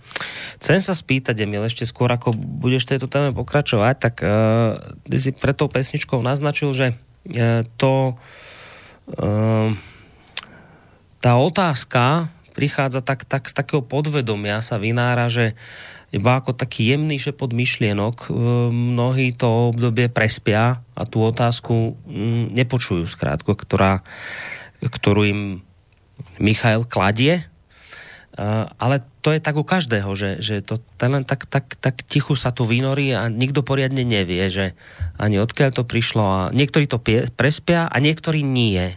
A teraz tá otázka moja je, že, a nie, možno s tou otázkou predbieham, ale, ale čo tí, ktorí tú otázku neprespia, robili robia inak ako tí, ktorí ju prespali? Ako je možné, možné že, že niektorí tú, tú jemnú, tichú myšlienku Michaela začuli okolo tej 30 a niektorí nie. Čo robili tí prví inak? Oni, oni nie, že niektorí to tak jemne. Niektorí to počujú veľmi nahlas a riešia to ste veľmi vedomé a, a ako, ako dôležitú vec. A, ale, ale dobre sa pýtaš, ja som vlastne toto keby zabudol tu povedať pri tom, že, lebo som hovoril o tom zlom prípade, ktorý je bežný teraz. Ale to je dôsledok toho, že my nemáme žiadne duchovné poznanie, žiadnu duchovnú výchovu a tým pádom ten mladý človek už od detstva a v mladosti nepojme do seba žiadne zárodky duchovnosti. On proste nemá tie pojmy, nemá tie zážitky a tým pádom, že mu zvonku nejdu žiadne príklady, nič v ústretí, žiadne pojmy, myšlienky, uh, dospelí ľudia, tak on ako keby mu, mu tak zakrnieva, to ako keby že my v sebe máme schopnosť chodiť, schopnosť hovoriť rečou, ale keby nikto s nami nechodil a nerozprával, tak by nám narastli nohy na krivo a jazyk by nám nenarastol poriadne a by sme iba tak nejako blabotali. Tak si že tie duchovné schopnosti tiež potrebujú podnety a potrebujú uh, zvonka nejakú výchovu, aby, aby, aby sa stávali jasnými a, a zosilňali. Takže ten, ten pocit prázdnoty, to, toho, že nerozumie, o čom to má byť, tak to je, to je preto, že nepo, nepojal žiadne akoby tie semiačka duchovnosti v tom, do tej 30 do seba ten mladý človek. Preto to je tak, no, že to môže prespať. Hm. Nemalo by to tak vôbec byť. To už je výsledok tej, tej vlastne absencie proste duchovných podnetov a výchovy od, od narodenia. Čiže keby tam tie zárodky, tie duchovné semiačka boli, tak táto tichá otázka, ktorú mnohí nepočujú, by bola zretelná a veľmi jasne kladená. Tak? Áno, bola by vnútorná, v tom zmysle tichá, že to je niekde vnútri, lenže on, on ke, keby už Takže ja som si ukladol veľmi jasne, ja som si jasne odpovedal a riešil to a ale to bol výsledok toho, že ja už od detstva som niečo robil, tak um, že vlastne tým proste sa zjasňujú a zosilňujú tie duchovné schopnosti, keď už, keď už vlastne človek má v tej 30 už mal mať za sebou akoby toho veľa vlastne. Uh-huh, uh-huh.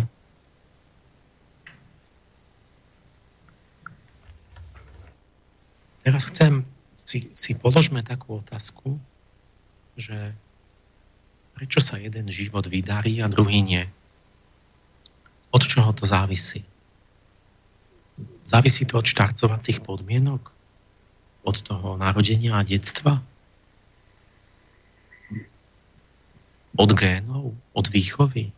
Bo toto sa hlavne zdôrazňuje. Znamená to, že v tom detstve dostaneme dobrý zlý gén, dobrú zlú výchovu, dobrú zlú stravu, a zostávame až do konca života zajadcami našich génov a našich, našich zážitkov z detstva? Alebo máme nádej prežiť šťastný život aj napriek nevýhodnej štartovacej pozícii? Inak povedané, je šťastie v našich rukách alebo nie? A túto otázku si položila a odpovedala na ňu impozantná longitudinálna štúdia, dlhodobá, na Harvardovej univerzite a volá sa to Harvardská štúdia o vývoji v dospelosti. Tam psychológovia začiatkom 20. storočia začali sledovať životy viac ako 800 mužov a žien od začiatku do konca, od narodenia do smrti. To ja som si vždy želal. Toto. Oni to urobili a lebo hodnotiť nejaký život, to môžete, to musíte vidieť od začiatku do konca, ten príbeh. To sa môže zdať, že to je, že je to úspešný človek a skončí samovraždou, ako mnohé hviezdy. Včera bol, som zapol, že Elvis Presley, úžasná hviezda, no ale v priebehu od tých 50. rokov, v 70. rokoch už bol tučný, drogoval, no nakoniec proste skončilo to katastrofálne. A, ale koľky mu závideli. Čiže títo, si predstavte, že 100 rokov robiť štúdiu, to znamená, že tri generácie vedcov si museli odovzdávať záznamy, pokračovať v spoločnom diele. A aby našli odpoveď na otázku, v čom je tajomstvo úspešného života, čo rozhoduje o dobrom starnutí. No a sprevádzali, tie, vybrali si tie osoby, ich mužov a ženy z rôznych prostredí a, a tak. A anonymne ich samozrejme to utajili, ale všetko vedeli o nich, sprevádzali ich po celý život, dokumentovali ich kariéru od štúdia po dôchodok. Narodil sa, ško- školu chodil, rodičia, to tamto, záujmy, kružky, zamestnanie, oženil sa, deti má. To ten mu zomrel. Čiže pravidelne chodili, zaznamenávali zdravotný stav, ako sa cíti, rozhovory s ním, rozhovory s okolím, čo oni hovoria na ňom, o ňom, ako žijú. Krízové okamihy, konflikty, rozvody, dôchodky, potom odchody a záznamy o všetkom, o úspechoch, neúspechoch, zlyhaniach, závislostiach.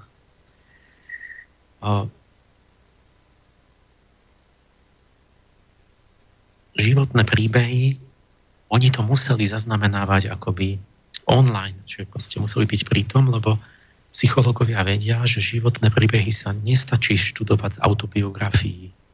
Že niekto napíše svoj životopis, alebo že prídete a pýtate, že no tak ujo, a ako to bolo vtedy, keď ste na pijave bojovali?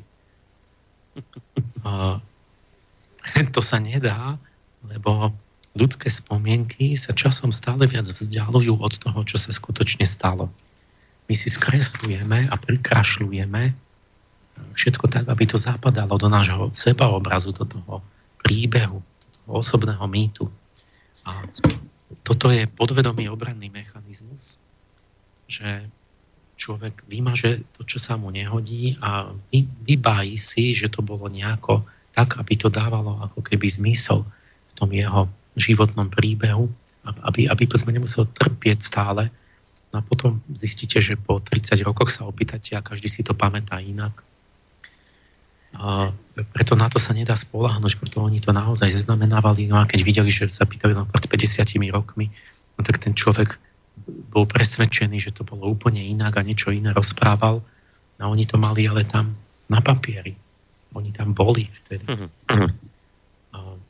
Čiže niekoho tam mlátila matka opýta a on potom povedal, že ho milovala a tak, že ako keby si dokonštruoval tú spomienku, aby, aby kvôli takej integrite v podstate psychickej. Takže oni to sledovali fakticky a pýtali sa, chceli vedieť, že čo sú kľúčové predpoklady pre dĺžku a kvalitu života a pre dobré stárnutie prečo niektorí 80 sú šťastní a zdraví, ale iní sú 60 smutní, chorí a predčasne zomierajú. Na začiatku tej štúdie boli presvedčení vedci, že o tom rozhodujú hlavne biologické a sociálne podmienky na počiatku života. Teda, že fyzická konštitúcia, dobré gény, výdatná strava, sociálna vrstva, vzdelanie tak že keď dostal dobrý štart, tak dobre dopadne. Ako keď vyhodíte kameň, tak dopadne niekam. A keď zlý, tak zle dopadne. A na toto je pravda, že začiatok života je dôležitý, to všetci vieme, to sa vedelo. A, a oni to tam môžu pekne zmerať, teraz, že, že ako nejaké veci na začiatku života, ako to pôsobí ešte na úplnom konci že napríklad teplý materský vzťah v detstve sa na konci života odráža v mentálnej čúlosti, že tí ľudia sú schopní efektívne duševne pracovať ešte vo veľmi vysokom veku, keď mali to te- materské teplo. A chladný vzťah z matkinej strany koreluje so skorším nástupom demencie v starobe. Čiže dávno vaša matka tu nie je, vy máte 70, a ona tam je. A teraz zrazu nastúpi nejaké premeny vo vašom mozgu kvôli tomu.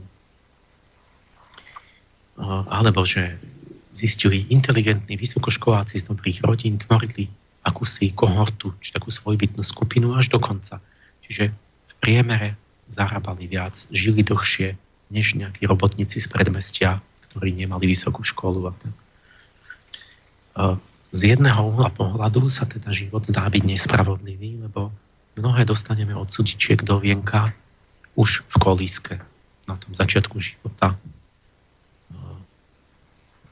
Možno nezaslúženie, možno zaslúženie za minulé životy. Avšak toto, toto bolo známe. To, to nie je prekvapenie. Prekvapenie a to najdôležitejšie prišlo počas toho výskumu nečakaný významný výsledok tej harvardskej štúdie, že ten dlhý a šťastný život a pocit naplnenia úspechu nezávisia v prvom rade od génov, ani od zámožných rodičov, ani od ničoho takého. Vysvetlo, že tí šťastní alebo tí menej šťastní sa im prekvapujúco rovnomerne rozdelili do všetkých spoločenských vrstiev, do všetkých oblastí finančného príjmu, do všetkých oblastí IQ, inteligenčného spektra dokonca. Čiže keď je človek moc blbý, tak sa trápi v živote, lebo, ale, ale že nejaké také normálne IQ stačí a môžeš byť šťastný a nešťastný a vlastne nie, nie je toto hlavné. A ja tu mám, ja som si vypísal 4 príklady, no my to stihneme. Poviem, teda, lebo to sú, to, to sú tie konkrétne životy, tak ja som si tu stručne tak vypísal, že napríklad Bill, to sú krycie mená, tak Billovi ako dieťaťu nechýbal hmotný dostatok, ani láskavá rodina. Žili vo výle s množstvom sluhov a aut, na vysokej škole bol vzorný žiak, kapitán futbalového mužstva. Zdalo sa, že tento mladý muž to môže dotiahnuť veľmi ďaleko. Stal sa úspešným právnikom, mal dobrú prax, No, dobrý začiatok, prvá polka. A druhá polka, dlho si návonok udržuje ideálny obraz muža, ktorý si vie riadiť svoj život. Ale je to už iba fasáda. Prácu vykonáva bez radosti. Okrem matky už nemá blízku osobu.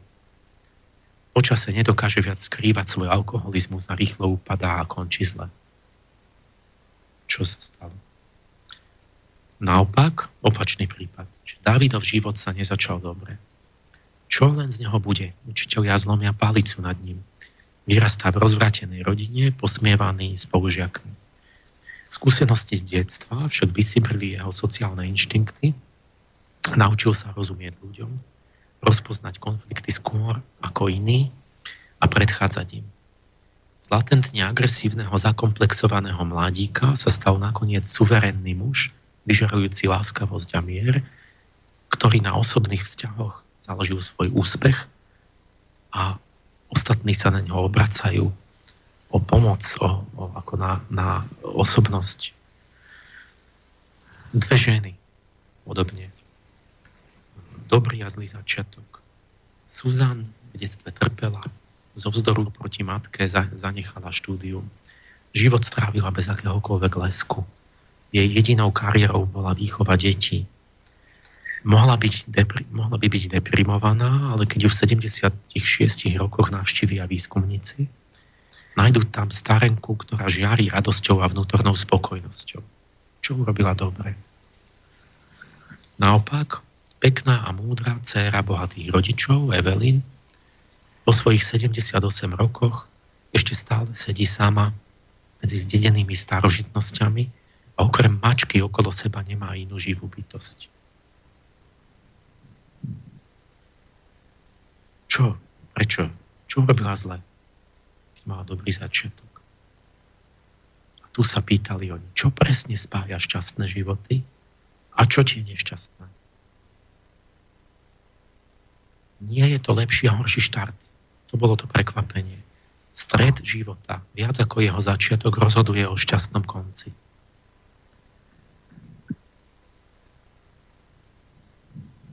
Teda sme kováčmi svojho vlastného šťastia, že síce ste v tej kategórii, že nemáte vysokú školu, že máte ja neviem, koľko tisíc dolárov menší plát a ja neviem čo. Ale to nehovorí nič o šťastí. A o čo nám ide? Veď vy chcete iba byť šťastný, to stačí. Hm? A čiže a toto, toto máme vo vlastných rukách, ale, ale to hlavne v strede, oni hovoria, že a v strede života, okolo polovice života vieme už spolahlivo predpovedať, že nakoľko kto skončí v tej skupine šťastných, zdravých alebo smutných chorých. Pozrite si jeden TEDx, kde rozpráva Robert Waldinger, to je súčasný riaditeľ tej harvardskej štúdie, sú tam aj slovenské titulky, volá sa to, že ako mať, ako mať dobrý život, lekcie z najdlhšej štúdie o šťastí. Čo zistili? Um, zistili, že ďaleko dôležitejšie než gény, stráva, vitamíny, sociálna vrstva, ja neviem čo, vzdelanie, je schopnosť utvárať vzťahy. Dobré vzťahy. Vzťahy lásky a dôvery. Partnerský vzťah. Asi najdôležitejší medzi nimi. Proste vzťahy je to, čo nás robí šťastným, alebo nás to urobí veľmi nešťastným. A čo má potom hlboký dopad aj na zdravotný stav, na to, že ako skoro zomrete. Tak. A, čiže oni zistili, že číslo jedna nad všetkým vzťahy a potom všetky tie ostatné veci na niektorom, neviem koľka to mieste. A, teraz len súvka, že my sa učíme neviem, technické znalosti, jen to tamto, vz- utvárať šťastné vzťahy, to sa učí koľko hodín na škole. Tuším, že nula. A najdôležitejšia vec v živote. A ako tie vzťahy? Že, že osvojili si nejaké zrelé stratégie zvládania kríz a riešenia problémov, že proste oni dokážu tie vzťahy šťastne utvárať a tí druhí nie. Pritom štatisticky im sa nedeje nič iné. Tak v priemere sa každému z nás udeje všetko možné, to, čo tebe, to aj mne, ale rozdiel je v tom, že oni to nejak inak riešia, títo ľudia, inak sa na to dívajú. A ten donedávna riaditeľ George Weiland, tak tento nazval takto, že, že tí šťastní ľudia si osvojili, osvojili alchymické umenie života v úvodzovkách spriadať slámu na zlato. A čo tým myslí?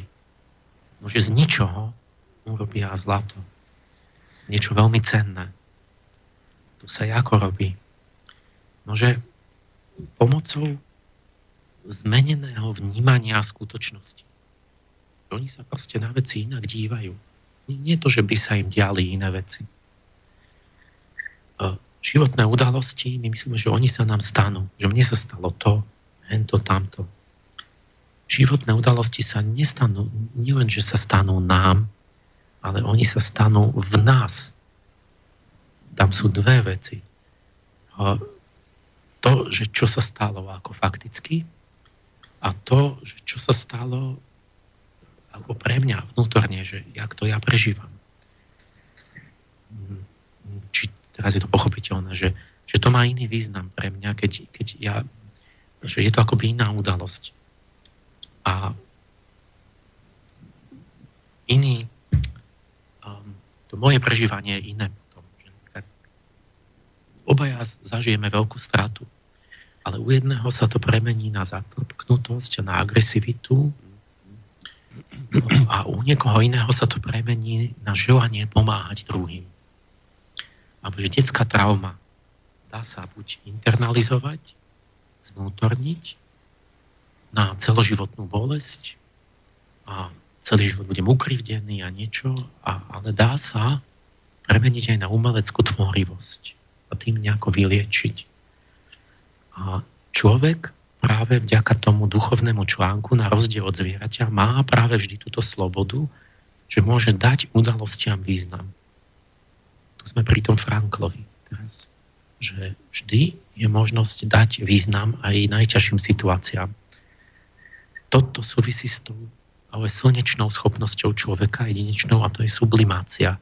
Že my, my môžeme sublimovať do veci do duchovnej oblasti a tým sa dostaneme akoby do slobodnej dimenzie. Život každého hrdinu začína takto osobnou stratou, nejakou nespravodlivosťou, nejakou krivdou, len rozdiel je v tom, že na rozdiel od ostatných ten hrdina to premení na vlastný rast a vnútorne ho to zocelí a tým začína jeho dráha hrdinu. A tu je niekde ten bod, kde sa to celé nejako spája v tom, v tom na to poludne života. To, čo hovorím, rozhovor s tým anielom slnka. Nejaké morálne vyzretie, akoby jadra osobnosti. Tak tam človek si akoby volí tú hodnotovú perspektívu a zmysel života. To je vedomé alebo, alebo aj nevedomé. A osvojí si ten osobný mýtus, čiže nejakú perspektívu, nejaký hodnotový vesmír, ktorému veríme a kam bude potom zapriadať ten svoj osobný životný príbeh. Ten mýtus to je niečo, že čo si myslíme, že o čom je život, že odkiaľ kam ideme, aký to má zmysel, čo je, čo je akoby ten cieľ, s čím zápasíme a, a, človek je bytosť, ktorá žije z významu, to Franko objavil, a preto vlastne o ľudskom šťastí rozhoduje táto vec, kognitívny štýl, ktorý si osvojíme na poludne života. Ako sa na veci dívame. Lebo to určí, aké veci majú význam. Či, či budú mať zmysel, alebo nebudú mať zmysel. A, a to, to, to, to, to potom konečnom dôsledku vlastne rozhodne od toho, že či budeme šťastní zomierať alebo zúfali. Oni napríklad merali množstvo takých premenných, aj tieto kognitívne štýly, napríklad v mladosti, už v vysokoškolákoch, zistili, že pesimistický vysvetľovací štýl už u mladších dospelých predikuje horší zdravotný stav vo vyššom veku a kratší život. A, čiže to je, to je také najjednoduchšie protiklad, že pesimizmus, optimizmus, dva, dva, dva štýly dívania sa na veci. Jeden taký konštruktívny, zmysluplný, druhý taký, že nedá sa a je to, alebo to sa nedá zmeniť a je to zlé a sa vidíte to horšie na všetkom, na ľuďoch, na svete. O čom je svet? Svet je zlý a svet je sebecký a tak. A toto je voľba. Toto, toto je voľba, ako sa dívame na veci. A ona má následky. Napríklad to, že skôr zomrete. Čiže my si v tom strede života volíme nejakú orientáciu a volíme si akoby ten, tie hodnotové súhradnice, v ktorom všetko ostatné dostane nejaký význam. Tie isté udalosti. A Čiže v podstate je to tie, tie hodnoty, ktorým dávame prednosť, to, to ja hovorím, že to je naša viera. Že keď chcete povedať v najčistejšom zmysle, čo je to viera, no tak to sú hodnoty, ktoré, ktoré žijeme. Každý má nejakú vieru. Skutočnú vieru, ktorú máme, to nie sú formálne vierovýznania, to nie, že ja som príslušník nejakej cirkvi, lebo, lebo ma tam pokrstili a neviem čo. To, to je nepodstatné. To sú často iba na povrchu nejaké, nejaké akoby sociálny povrch, ktorý nevypovedá o hlbinách ľudskej bytosti, ale o pravej viere svedčí naše konanie. Každý koná lebo aj nekonanie je svojho druhu čin. To je rozhodnutie. Preto hovorím, každý má nejakú vieru. Aj ateizmus je viera. Tiež sa nedá dokázať vedecky. Aj agnostik má vieru. Agnostik je chytrák, ktorý myslí, že on e, ani netvrdí, že Boh existuje, ale ani netvrdí, že neexistuje. Myslí si, že je strašne chytrý, že on, on sa tým pádom nemýli, lebo on on si uvedomil, že on nevie ani jedno, ani druhé. Mm-hmm. A, ale aj agnostik má vieru, pretože denodenne volí a dáva niečomu prednosť. Každý, každý pohyb, čo urobíte, ste sa rozhodli preto a ostatné ste sa rozhodli, že nie. Čiže keď niekto si myslí, že nevyznáva nič, tak iba nevie o svojej viere. Ten nepozná sám seba. A podstatné je to, čo, to, čo, to, čo konáme, to je to, že to niekde hlboko v podvedomí máme, že to je to, to sú tie hodnoty, ktorým veríme, to je to, čo pokladáme za zmysluplné. A s touto hlboko chápanou vierou súvisí ten kognitívny štýl, skrze ktorý sa dívame na svet a od neho závisí od neho závisí vlastne, ale poviem, to by sme mohli urobiť posledný prediel, mm-hmm. že, že ako sa bude vyvíjať vlastne tá druhá polovica života. Od, od, od kognitívneho štýlu, od, od toho, tých, ako by povieme, tie, tie hodnotové okuliare, mm-hmm. tak povieme, že cez ktoré sa dívam na svet a ktoré som si sám nasadil a ktoré som si zvolil nejak viac alebo menej vedome v tej polke života už ako moje slobodné rozhodnutie. Pred pesničkou, Pred pesničkou ešte, ešte jedna taká otázka, zase možno blbá, ale predsa, že si hovoril, že tak najjednoduchšie to pochopíte napríklad na tom, že či je niekto pesimista, niekto optimista a potom ako to, ako to vlastne ďalej ovplyvne život človeka.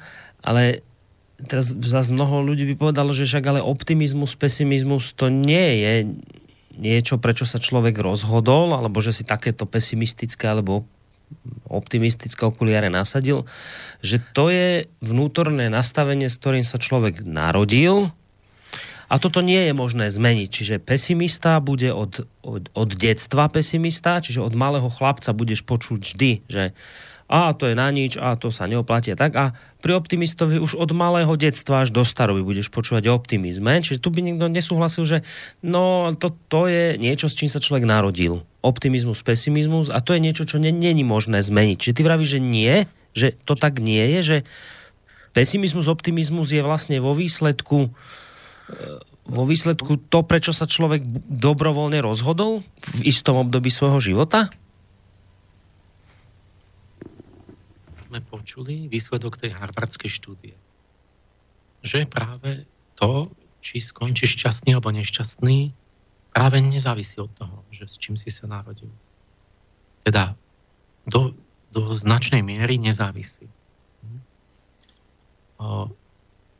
Čiže tam to máš tú odpoveď. Že Dobre, a takže... V strede života ty, ty proste nejako sa ľudia náhodia, ale, ale v strede života sa aj rozhodujú a, a, a formujú sami seba. Vlastne to, ten, na, tom poludne, na to poludne života sa deje to, čo sa v starých tradíciách volá duchovné národenie. Že sa človek narodí druhýkrát z ducha, alebo by sa mal uh, to, to v Indii volajú, že brahmani sú dvojzrodení, lebo oni sú aj duchovne narodení, ako keby vedome. A Ježiša sa pýtajú, že ako sa môže človek druhýkrát narodiť a, a on niečo tam odpovedá. Čiže my niečo dostaneme pri narodení, ale potom práve sme na vrchole toho seba formovania v, tom, v tej mladej dospelosti. A tam sa naozaj rozhodujeme, že či sa budem dívať na veci tak a tak.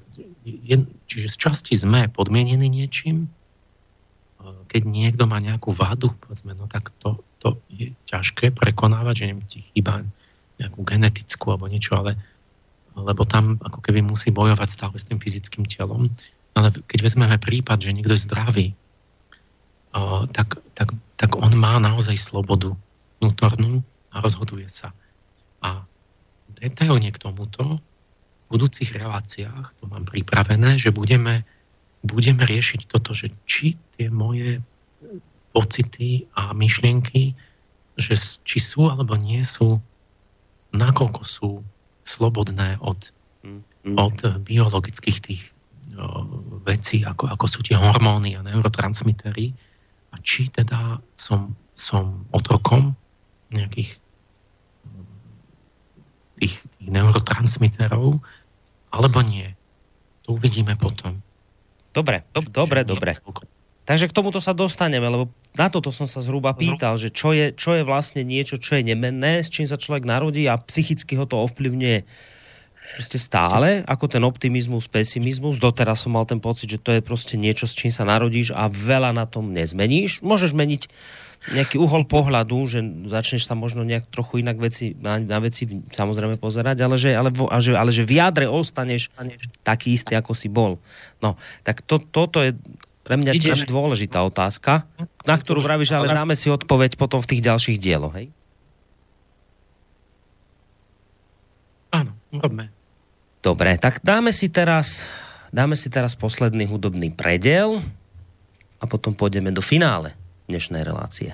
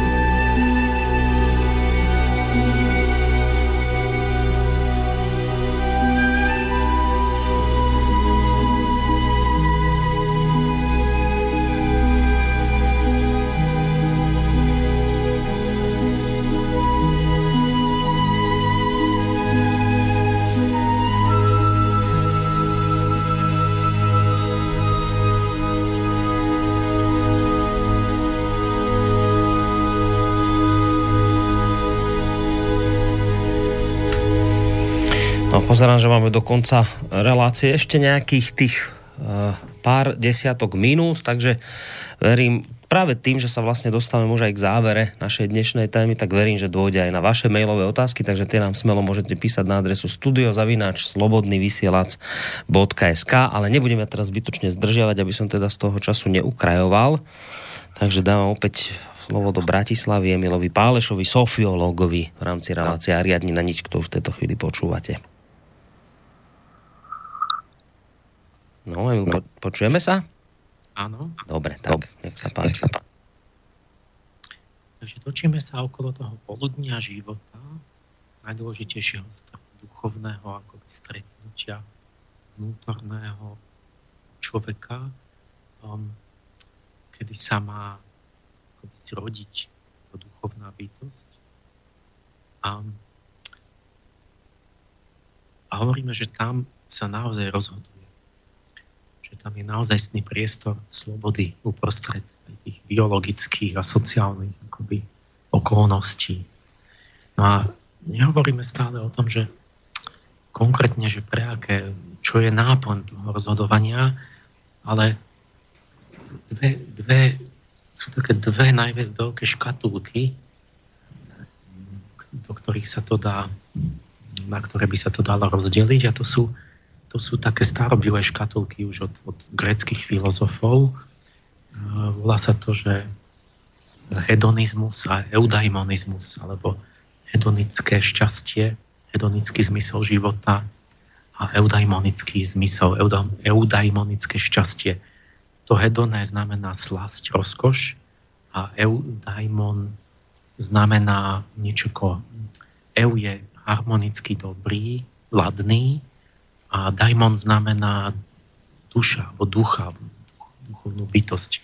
Čiže to je ten eudaimonizmus, to je, že, že to šťastie a ten zmysel hľadáte v akejsi harmonie duše, v tom nehmotnom, nie v tom zmyslovom. No ľudia sa dajú takto zaradiť a toto sa meria všetky tými, tými dotazníkmi a proste spôsob života, že viac alebo menej môžeme dať prednosť jedným alebo druhým, druhému typu hodnôt. Takže to, to, to prvé také veľké rozdelenie, že čo, prečo sa teda môže konkrétne rozhodnúť človek v tom strede života, a tak je to alebo ono. A každý vidí, sa rozhodol, lebo venuje proste väčšiu alebo menšiu časť svojho času, peňazí, duševnej energie, buď tomu alebo tomu. A my sme toto už spomenuli u toho Frankla a sme hovorili, že od toho, že sa dokonca dneska zmeralo, že a, ten, tá eudaimonická voľba, keď si volíte viac dlhodobé hodnoty, viac také seba presahujúce, nezišnejšie, zmysluplnejšie, aktívne, tvorivé, teda menej, že to závisí od toho nejakého pasívneho užívania si zmyslového a sebe, pre seba samého iba, že to dokonca e, spôsobuje priaznivú expresiu génov. Čiže DNA e, kopíruje akoby lepšie časti toho svojho reťazca. Čiže to, čo sa ešte považovalo, tu máš príklad, že za totálny determinizmus, že DNA nemôžeš zmeniť. Tak tu vidíš, že môžeš zmeniť, stačí, keď zvolíš iné hodnoty a z tej DNA sa niektoré časti deaktivujú, ako keby tam nebola, iné sa aktivujú. A, a sú to tie priaznivejšie, ktoré potom spôsobia, že žiješ dlhšie a lepšie. A ten, no ja tu vlastne toto chcem do toho zapriasť, že v podstate tieto dve voľby nejak tak vedome, nevedome urobíme a od toho to závisí potom, že ako sa bude vyvíjať a odvíjať náš, premieňať náš ďalší duševný život.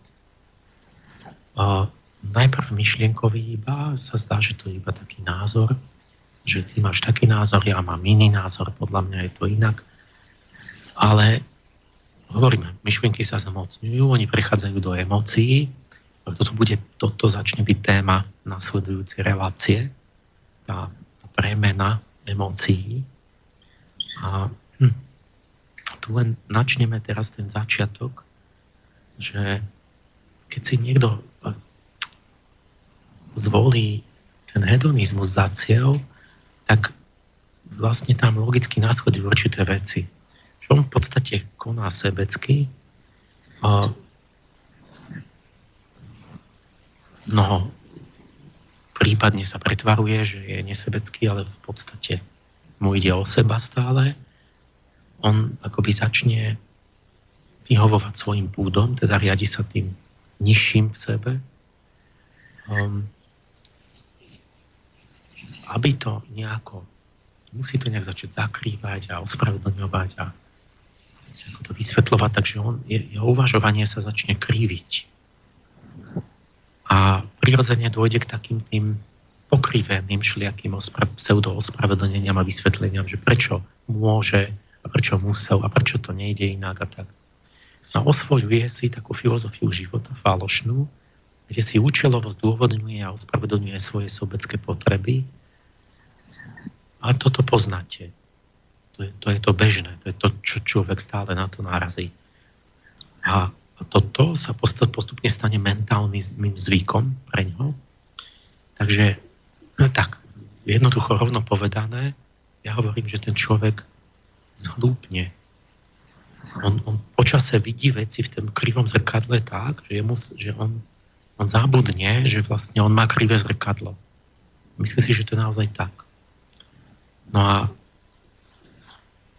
pod vplyvom toho začnú mu tie, tie emocionálne akoby energie, tie sily sa mu začnú kaziť a údy sa mu začnú vlastne akoby stále ste tie zlé zvyky a to sa mu premení na, na také budové divé zvieratá, ktorého ktoré stále ťažšie drží na úzde a nakoniec ho ovládnu, že ovládajú oni jeho a nie on a nakoniec ho roztrhajú na kusy.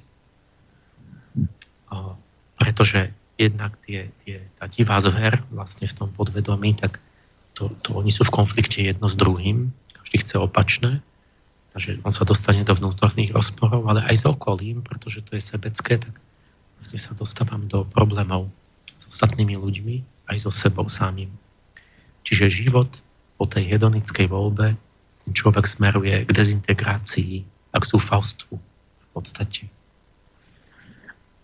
Druhý prípad je tá eudaimonická voľba životného cieľa. Vtedy vlastne robím to, čo Franko navrhuje, že si zvolím niečo, čo ma seba presahuje, čo má nejaký vyšší zmysel. A taký človek prírodzene sa musí dostať k tomu, že jeho zaujíma pravda. Zaujíma ho skutočný výsledok, aký naozaj je.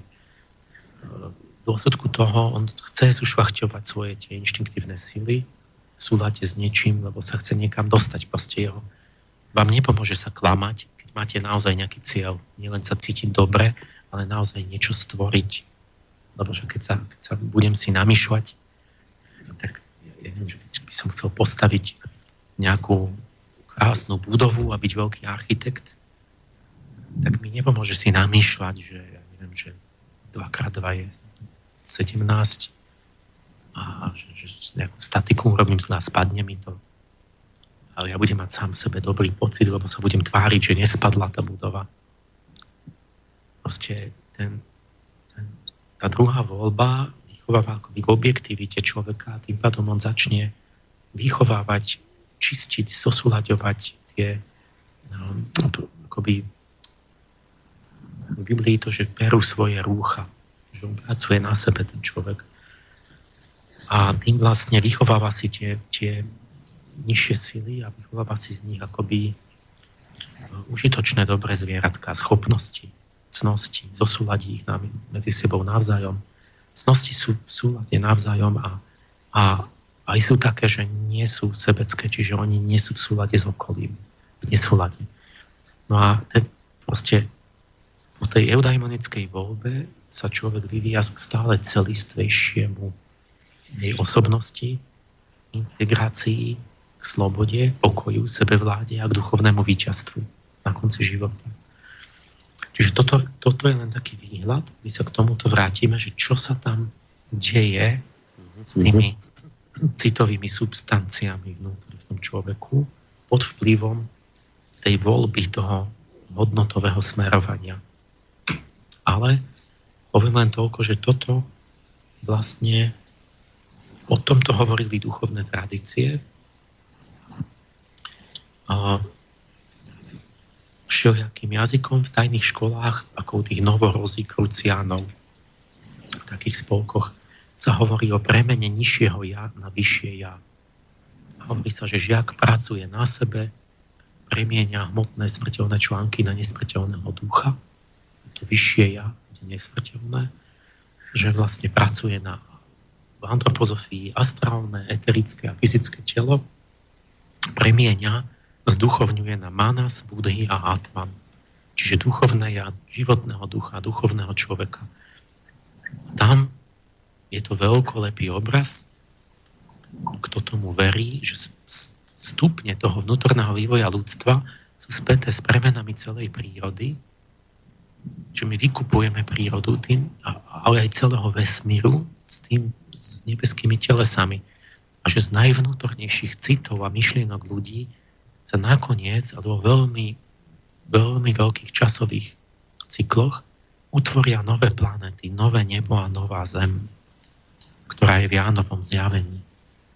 Podľa Steinera vlastne tie naše city, naše myšlienky, naše vôľové pohnutky tam budú ležať na tej novej zemi ako minerály, ako kamene, ako rastliny okolo nás a tak, že to sa zhmotní do, do proste nového vesmíru.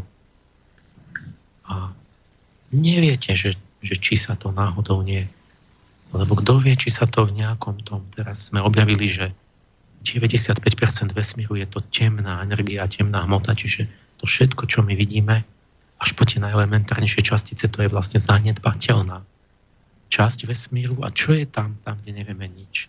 Nejaké kvantové pole alebo vákum. Kto vie, čo tam je? Či sa tam niečo neukladá? Ale ak odhľadnieme od tej metafyziky, kozmológie, čo zostane predmetom viery, ale hm, tam, tam nemáme dôkaz, ale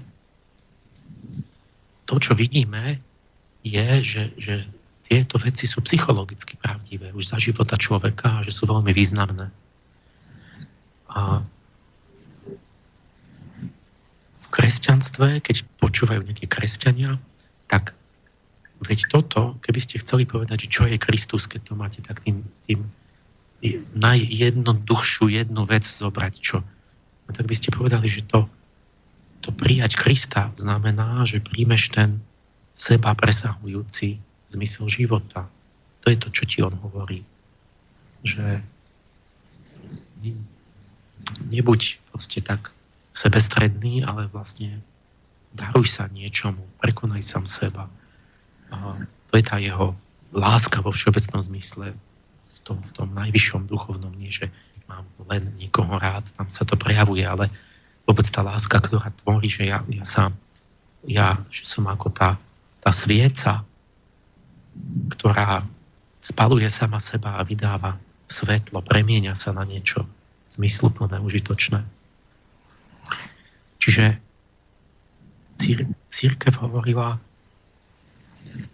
len ak príjmeš Krista, budeš spasený. A ja vlastne tu hovorím, že na poludne života nemusíme, ale môžeme prijať Krista, že to je to, že to je ono. Je to cirkevná dogma teraz, alebo je to vedecké pozorovanie?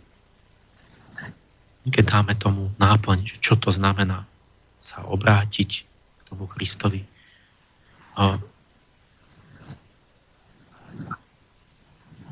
od toho závisí, od tejto voľby, či sa nám naše emócie zdokonalia nácnosti a tak sa oslobodíme do konca života, alebo sa nám zvrhnú na nerestia z otročia nás. Posledný tretí citát od Junga. Toto sa často stáva na poludnie života a týmto spôsobom si podivuhodná ľudská prírodzenosť vynúti prechod, ktorý vedie z prvej do druhej polovice života. Je to metamorfóza zo kde je človek len nástrojom údolu do iného stavu, kde už nie je len nástroj, ale je sám sebou. Transformácia prírody na kultúru, budovosti na duchovnosť. Jungové vyjadrenie toho istého.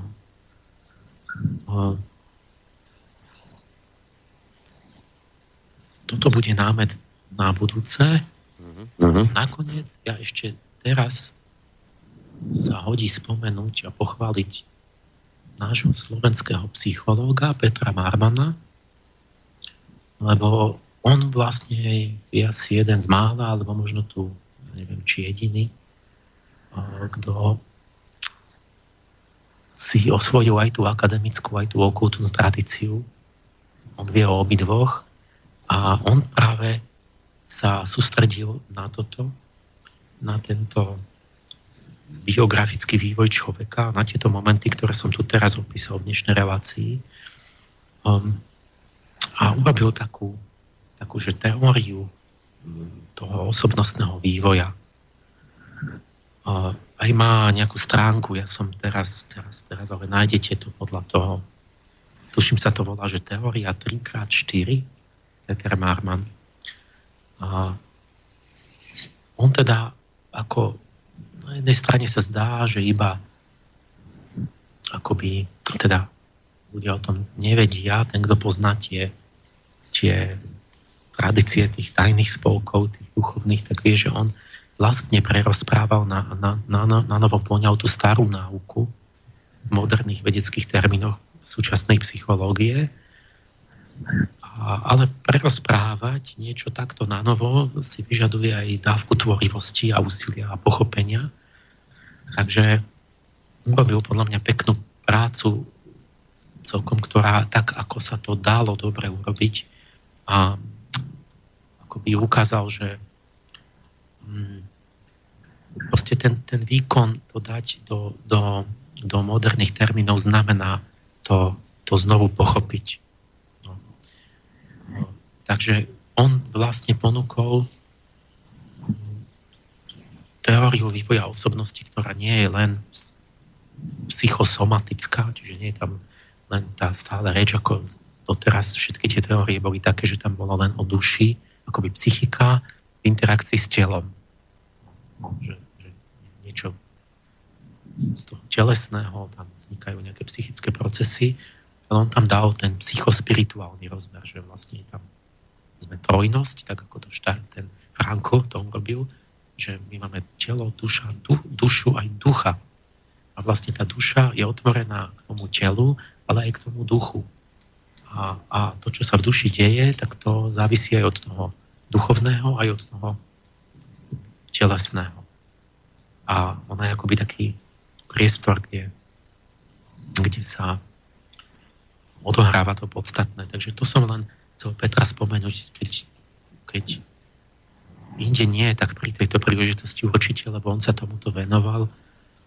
A to, čo som ja teraz povedal, je, je, je veľmi podobné tej jeho teórii, pretože pred tými 20 rokmi sme spolu o tom čo, debatovali. On, ak sa nemýlim, a to sa nemýlim, lebo to si pamätám, tak on e, tieto veci aj rozobral podrobne e, vo svojej relácie o slobode v Slobodnom rádiu.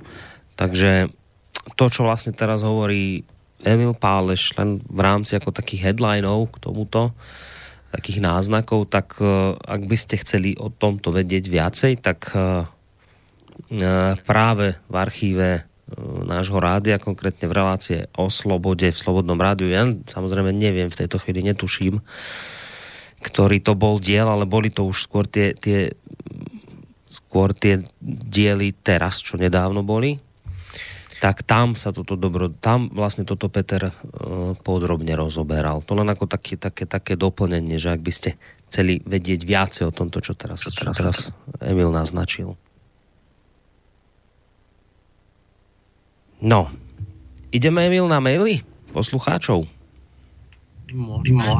Neviem, či chceš dať hudbu, alebo či máme dosť tých mailov. Vieš čo, máme, máme, máme dosť tých mailov, tak poďme na ne a uvidíme, ako nám to bude časovo vychádzať. To, to budú maily, ktoré vlastne tak vznikali priebežne, ako išla táto relácia, čiže začnem tými prvými, Takže možno sa v rámci, v rámci tých mailov budeme vrácať k témam, ktoré tu už boli rozobraté. Začneme uh, Petrom, ktorý píše takúto vec. Dobrý podvečer. Měl bych dotaz na Emila, co si myslí o tom, když mě už od věku základní školy asi od 7 let intenzívne zajímala elektronika a zůstal se mi věrný do posud. Mimo to mě zajímala i chemie, fyzika i matematika, po 25. roku spíš pak filozofie. Dokonce jsem měl jako dítě detský sen, že si postavím umělé slunce, fúzní reaktor tokamak a nikdy nebudú kupovať elektrinu. Co mňa ale dorazilo, když právě ve 33 rokoch prišla nabídka na tom Tokamaku ITER spolupracovať, byť střípkem, ale mám v tom, byť akože sem len střípkem, ale mám v tom také prsty. Takže asi má Emil pravdu, ale pýta sa, že čo si o tomto myslíš? No, pozdravujem Petra. No, to, to, to je zaujímavý.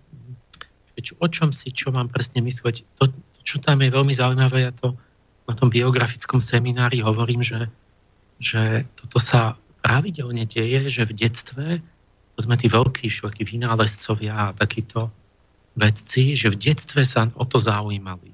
A potom dostane Nobelovú cenu za to.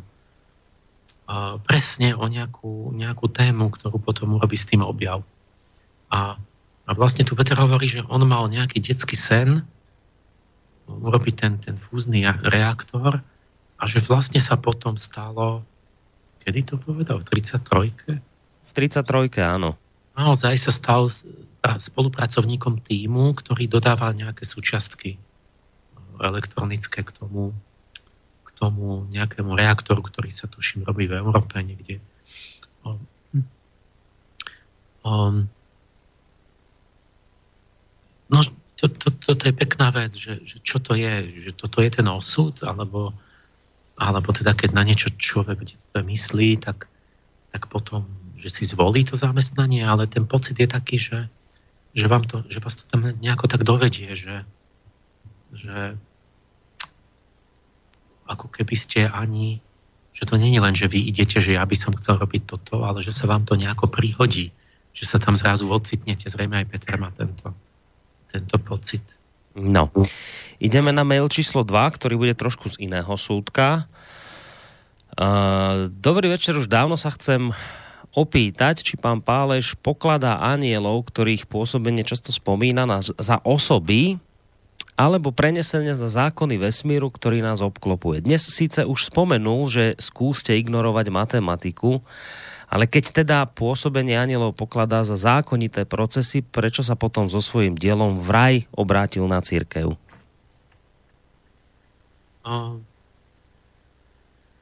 Uh, to znie ako otázka kresťana nejakého. Neviem. Neviem. To, tá otázka, že, že kto alebo čo naozaj sú anieli, tak tou otázkou začína vlastne celé to moje dielo, tá práca, teda otázkou, tam, tam je naozajstný otáznik, že ja proste sa, sa pýtam, že kto alebo čo to je.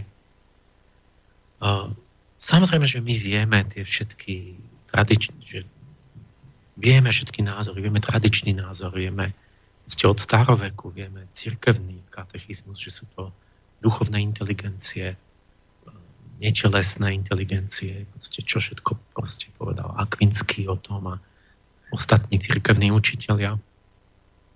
Áno, a, a, a zase nejakí ateisti hovoria, že to vôbec neexistuje. A, a tak, máme nejakú škálu názorov a teraz tá moja práca začína tým, že ja sa pýtam teraz a teda, ako to je naozaj a ako to zistím.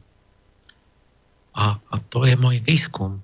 A to riešim doteraz tú otázku, a budem ju riešiť do smrti. A je veľmi pravdepodobné, že nedám konkluzívnu, definitívnu odpoveď do smrti. Že to ešte za tisíc rokov bude stále hm. otvorené na tom niečo, lebo už je to otvorené niekoľko tisíc rokov. Je málo pravdepodobné, že by som to ja teraz uzavrel tu. tak, takže to, čo ja robím, toto o tom mýlilo niektorých ľudí zlomyselných, že ja, ja vlastne si ctím pravdu. Ja vlastne mne naozaj ide o pravdu a preto, keď chcem byť pravdivý, ja musím priznať, že vlastne je tu, že niečo sa mi podarilo ukázať, čo som urobil záver po nejakú hranicu. Čiže ja vlastne som urobil ten nový objav, záver, čo je, čo je 90% práce mojej knihy, že empiricky pozorujem tie, tie prejavy, tie psychické vzorce, kultúrne vzorce, psychobiologické vzorce a, a ukázal som, že vidíte, to sa zhoduje s, tými, s tou náukou o anieloch. To znamená, že náuka o anieloch mala reálny predmet a hovorila o týchto skutočnostiach, ktoré sa dejú v našich životoch, v evolúcii a, a, a sú veľmi významné. Tým, tým dostala angelológia reálnosť znova, znova sa akoby ožila ako, ako nejaká disciplína, lebo bola viac menej mŕtva, tam sa nič nedialo toho stredoveku. A, a ale iba to je v tom zmysle empirickom, že vlastne a toto je jeden spôsob, že ja poviem, že Archaniel Michael, keď to berem ako mystik, keď hovorím o, o tom psychickom procese, ktorý vnútorne som svetkom, zažívam ho, ktorý je reálny, aj, aj vedecky reálny, lebo no, pokiaľ ho viem nejako do tej miery, do akého viem nejako kvantifikovať a podchytiť, čiže nie čo sa nedá v plnom zmysle, ale čiastočne, tak, tak vtedy hovorím o, môžem hovoriť, že anieli sú, ale potom sú tam tie ďalšie kroky, že dobre, ale to máme na mysli vlastne ten zážitok, ten duševný proces, čo už je, to, to, to stačí, lebo od toho závisí vzostup pad civilizácií, choroba alebo zdravie a tak. Ale ja môžem filozoficky špekulovať a pýtať sa ďalej, no dobre, ale čo je za tým ešte, že čo je za tým psychickým dejom, čo je za tým, že prídu nejaké kolektívne intuície nejakej doby, že zmenia náladu ľudí. Za tým je znova a teraz sa otvorí tá škála tých metafyzických interpretácií, že sú to netelesné, individuálne inteligencie, alebo sú to nejaké šeodrejkové morfické polia, morfogenetické polia, že to už je také, že to nemusí byť veľmi inteligentné, ale je to nejaký taký rezonančný proces, kde sa ukladajú nejaké informácie. Alebo je to nejaké kvantové pole, alebo nejaká akašická kronika, niekedy sú nejaké, sa odrážajú. Neviem, ten, ten Žetislav Kafka to volal, že protonace. Že tam sa odrážajú všetky nejaké zážitky ľudí. Uh, alebo alebo je to... Čiže na, jednej, na jednom konci sú tie, tie možnosti hypotetické, že sú to hierarchia duchovných inteligencií a bytostí. Na opačnom konci je ten materializmus, že, že je to v mozgu, niekde to tam je zašité v závitoch mozgu, v génoch, v niečom, čo sa vyvinulo v evolúcii, ale má to čisto hmotný nosič nejaký. Ale a, a tie hypotézy tiež rozvíjame profesorom Mikuleckým. Tiež sú preto argumenty, čiže sa tam niečo čiastočne potvrdí. No áno, má to dočinenia s mozgom, s motou a s tým. Ale to stále nevylučuje, že tam je duchovná inteligencia. Čiže toto, tam sa otvorí taký VR, o ktorom sa dá diskutovať.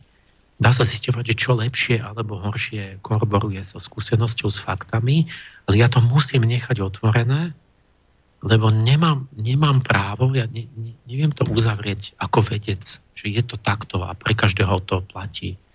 Nie, ten dôkaz není, to ešte je záhada a preto to, čo robím, hovorím striedavo, súčasne vo všetkých tých perspektívach aj terminológií, že, že aj tak, aj tak, aj tak, pretože všetko z tohoto je ešte otvorené a možné. O, to treba pochopiť, že, že raz hovorím ako duchovne, ako keby, inokedy hovorím ako keby to boli materiálne príčiny, a, lebo, lebo všet, všetko vlastne skúmame náraz.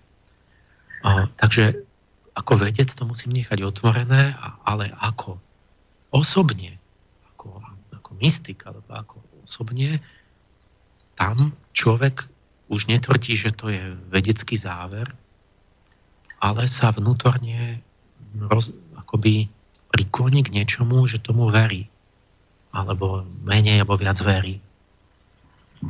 A proste ja som toto prirodzene v mladosti vlastne na základe mojich duchovných zážitkov, ktoré ale už majú osobný ráz a nedajú sa merať, lebo sú jedinečné a nemôže sa robiť opakovaný pokus. Ja som sa priklonil k tomu, že vlastne žijem tak, že sú tu nad, nad nami hierarchia tých inteligencií, ktoré sú krásne, dobré a pravdivé a múdre. A sú to naše právzory, ale, ale ako vedec a ako proste rozumovo veľmi vážne a úprimne proste pracujem so všetkými možnosťami a, a, a toto si nechávam ako moju osobnú povedzme, inklináciu, sympatiu, že mne sa páči tento obraz vesmíru a chcem žiť tak, že je pravdivý. Ale, ale zároveň som poctivý v tom, že keď vidím tie dôka- povedzme, argumenty, dôkazy, evidenciu, ktorá padá na váhu v prospech materialistov, tak, tak sa netvárim, že tam není alebo že si ju nebudem všímať, alebo čo sa s ňou postivo zaoberám vážne a dávam jej proste tú váhu, ktorú si zaslúži, lebo, lebo, lebo my, pravda je na prvom mieste a nie to, že aby ja som mal nejaký príjemný pocit. Takže to, toto je tá odpoveď, ako to je s tými anielmi u mňa. Dobre, poďme, poďme hneď ďalej, lebo naozaj teraz už tých mailov tu dosť, aby sme toho stihli čo najviac. Ako tí úspešnejší triciatnici, pýta sa Ľubos Košíc, ako prišli k tomu, že riešili veci správne? To nie je náhoda, Musí to vychádzať z minulých vplyvov. Odo mňa to vychádza z detstva a zo vzorov, ktoré najsilnejšie vplývali na vývoj v detstve. Ani to nemuselo byť vedomé.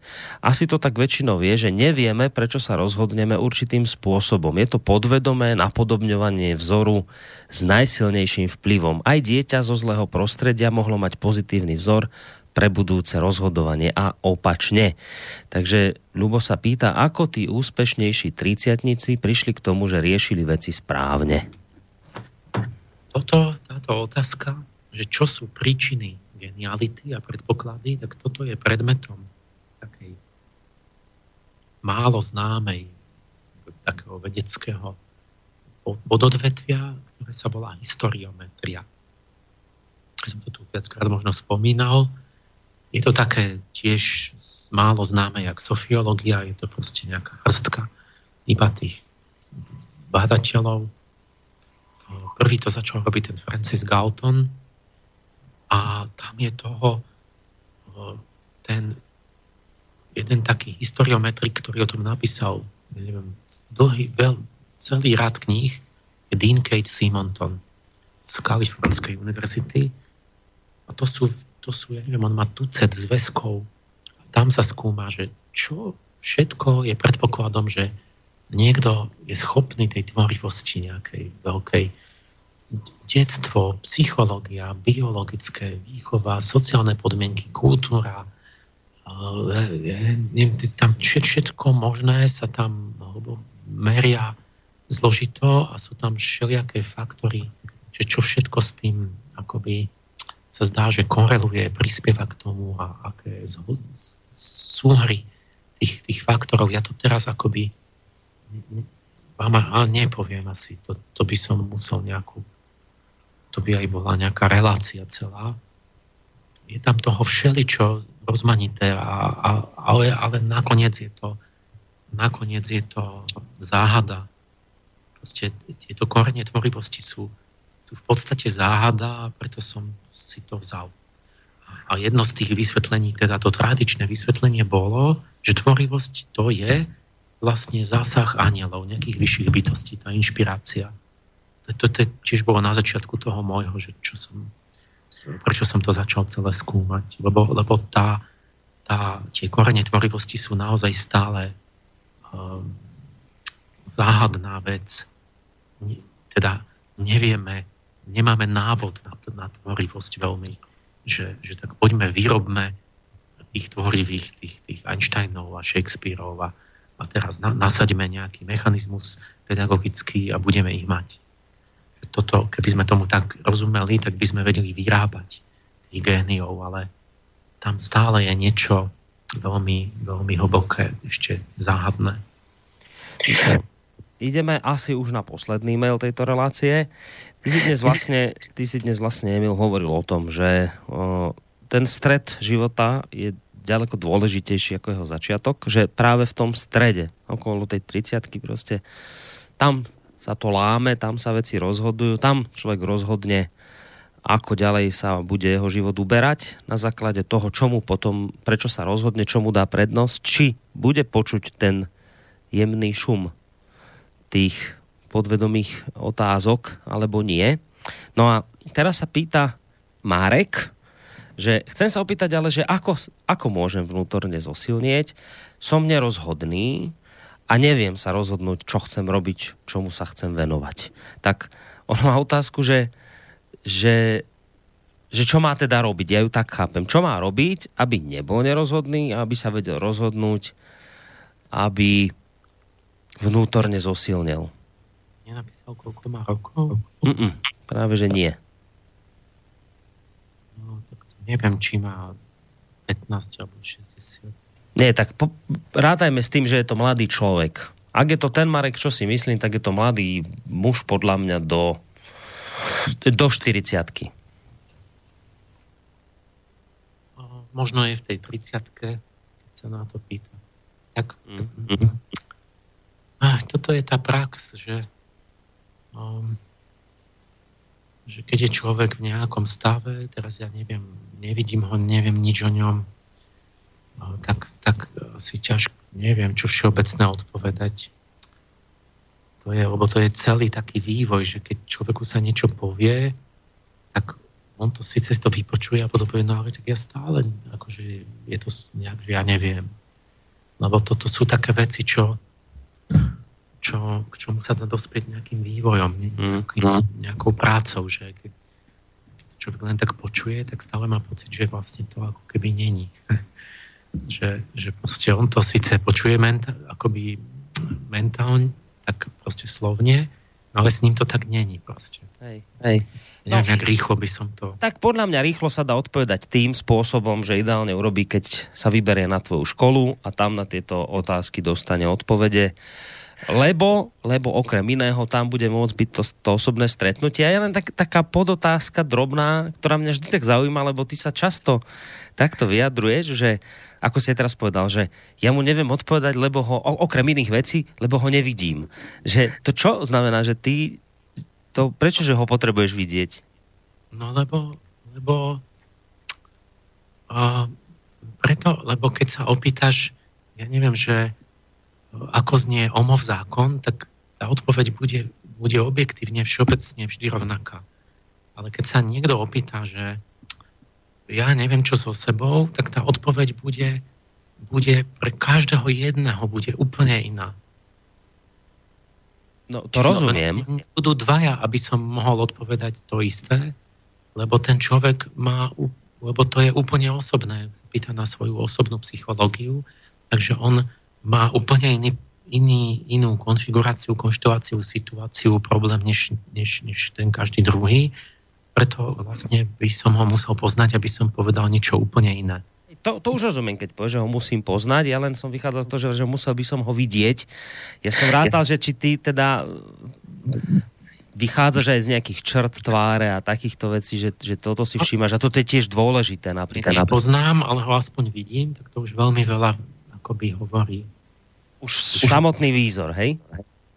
No, lebo to už je výzor, črty, ale aj gestika, mimika, hlas, spôsob reči. Tak, ale ja som tým myslel tak aj, že rozhovor. Hej, hej rozumiem, hej, ty si tým myslel, že potrebujem som ho poznať. Tak, je, samozrejme, ale ja som...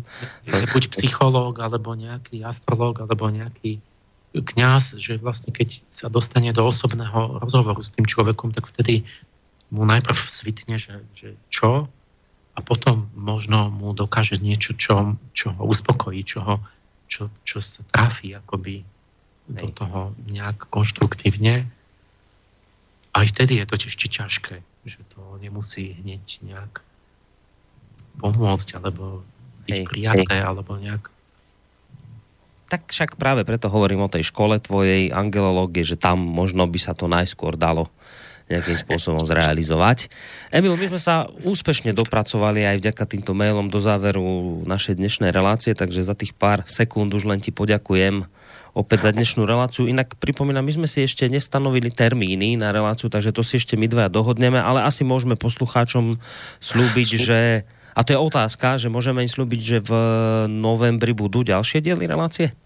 Ale, ale máme, že každé dva týždne. Čiže to platí, hej? Dobre, čiže, čiže fungujeme v tej dvojtýždňovej periodicite. Dobre, čiže vlastne o dva týždne to už budeme mať, to už budeme mať november, predpokladám, počkajte, pozriem sa do kalendára, áno, to bude 2. novembra, čiže 2. novembra by sme vám mali priniesť ďalší diel relácie, samozrejme na tému zmysel života. No, Emil, no. ďakujem ti veľmi pekne za dnešok. Maj sa pekne do počutia. počutia. Ďakujem tiež za spoluprácu a pekný večer poslucháčom. No a pekný zvyšok večera samozrejme aj vám, vážení poslucháči Martinovi Bavolárovi, ktorý zabezpečoval spojenie z Bratislavy. Maj sa pekne aj ty, Maťo, ahoj. Ahoj Boris, čau, čau. Ďakujem pekne, no a majte sa pekne, do počutia. Pekný zvyšok večera pre Boris Koroni. Táto relácia vznikla za podpory dobrovoľných príspevkov našich poslucháčov. I ty sa k ním môžeš pridať. Viac informácií nájdeš na www.slobodnyvysielac.sk Ďakujeme.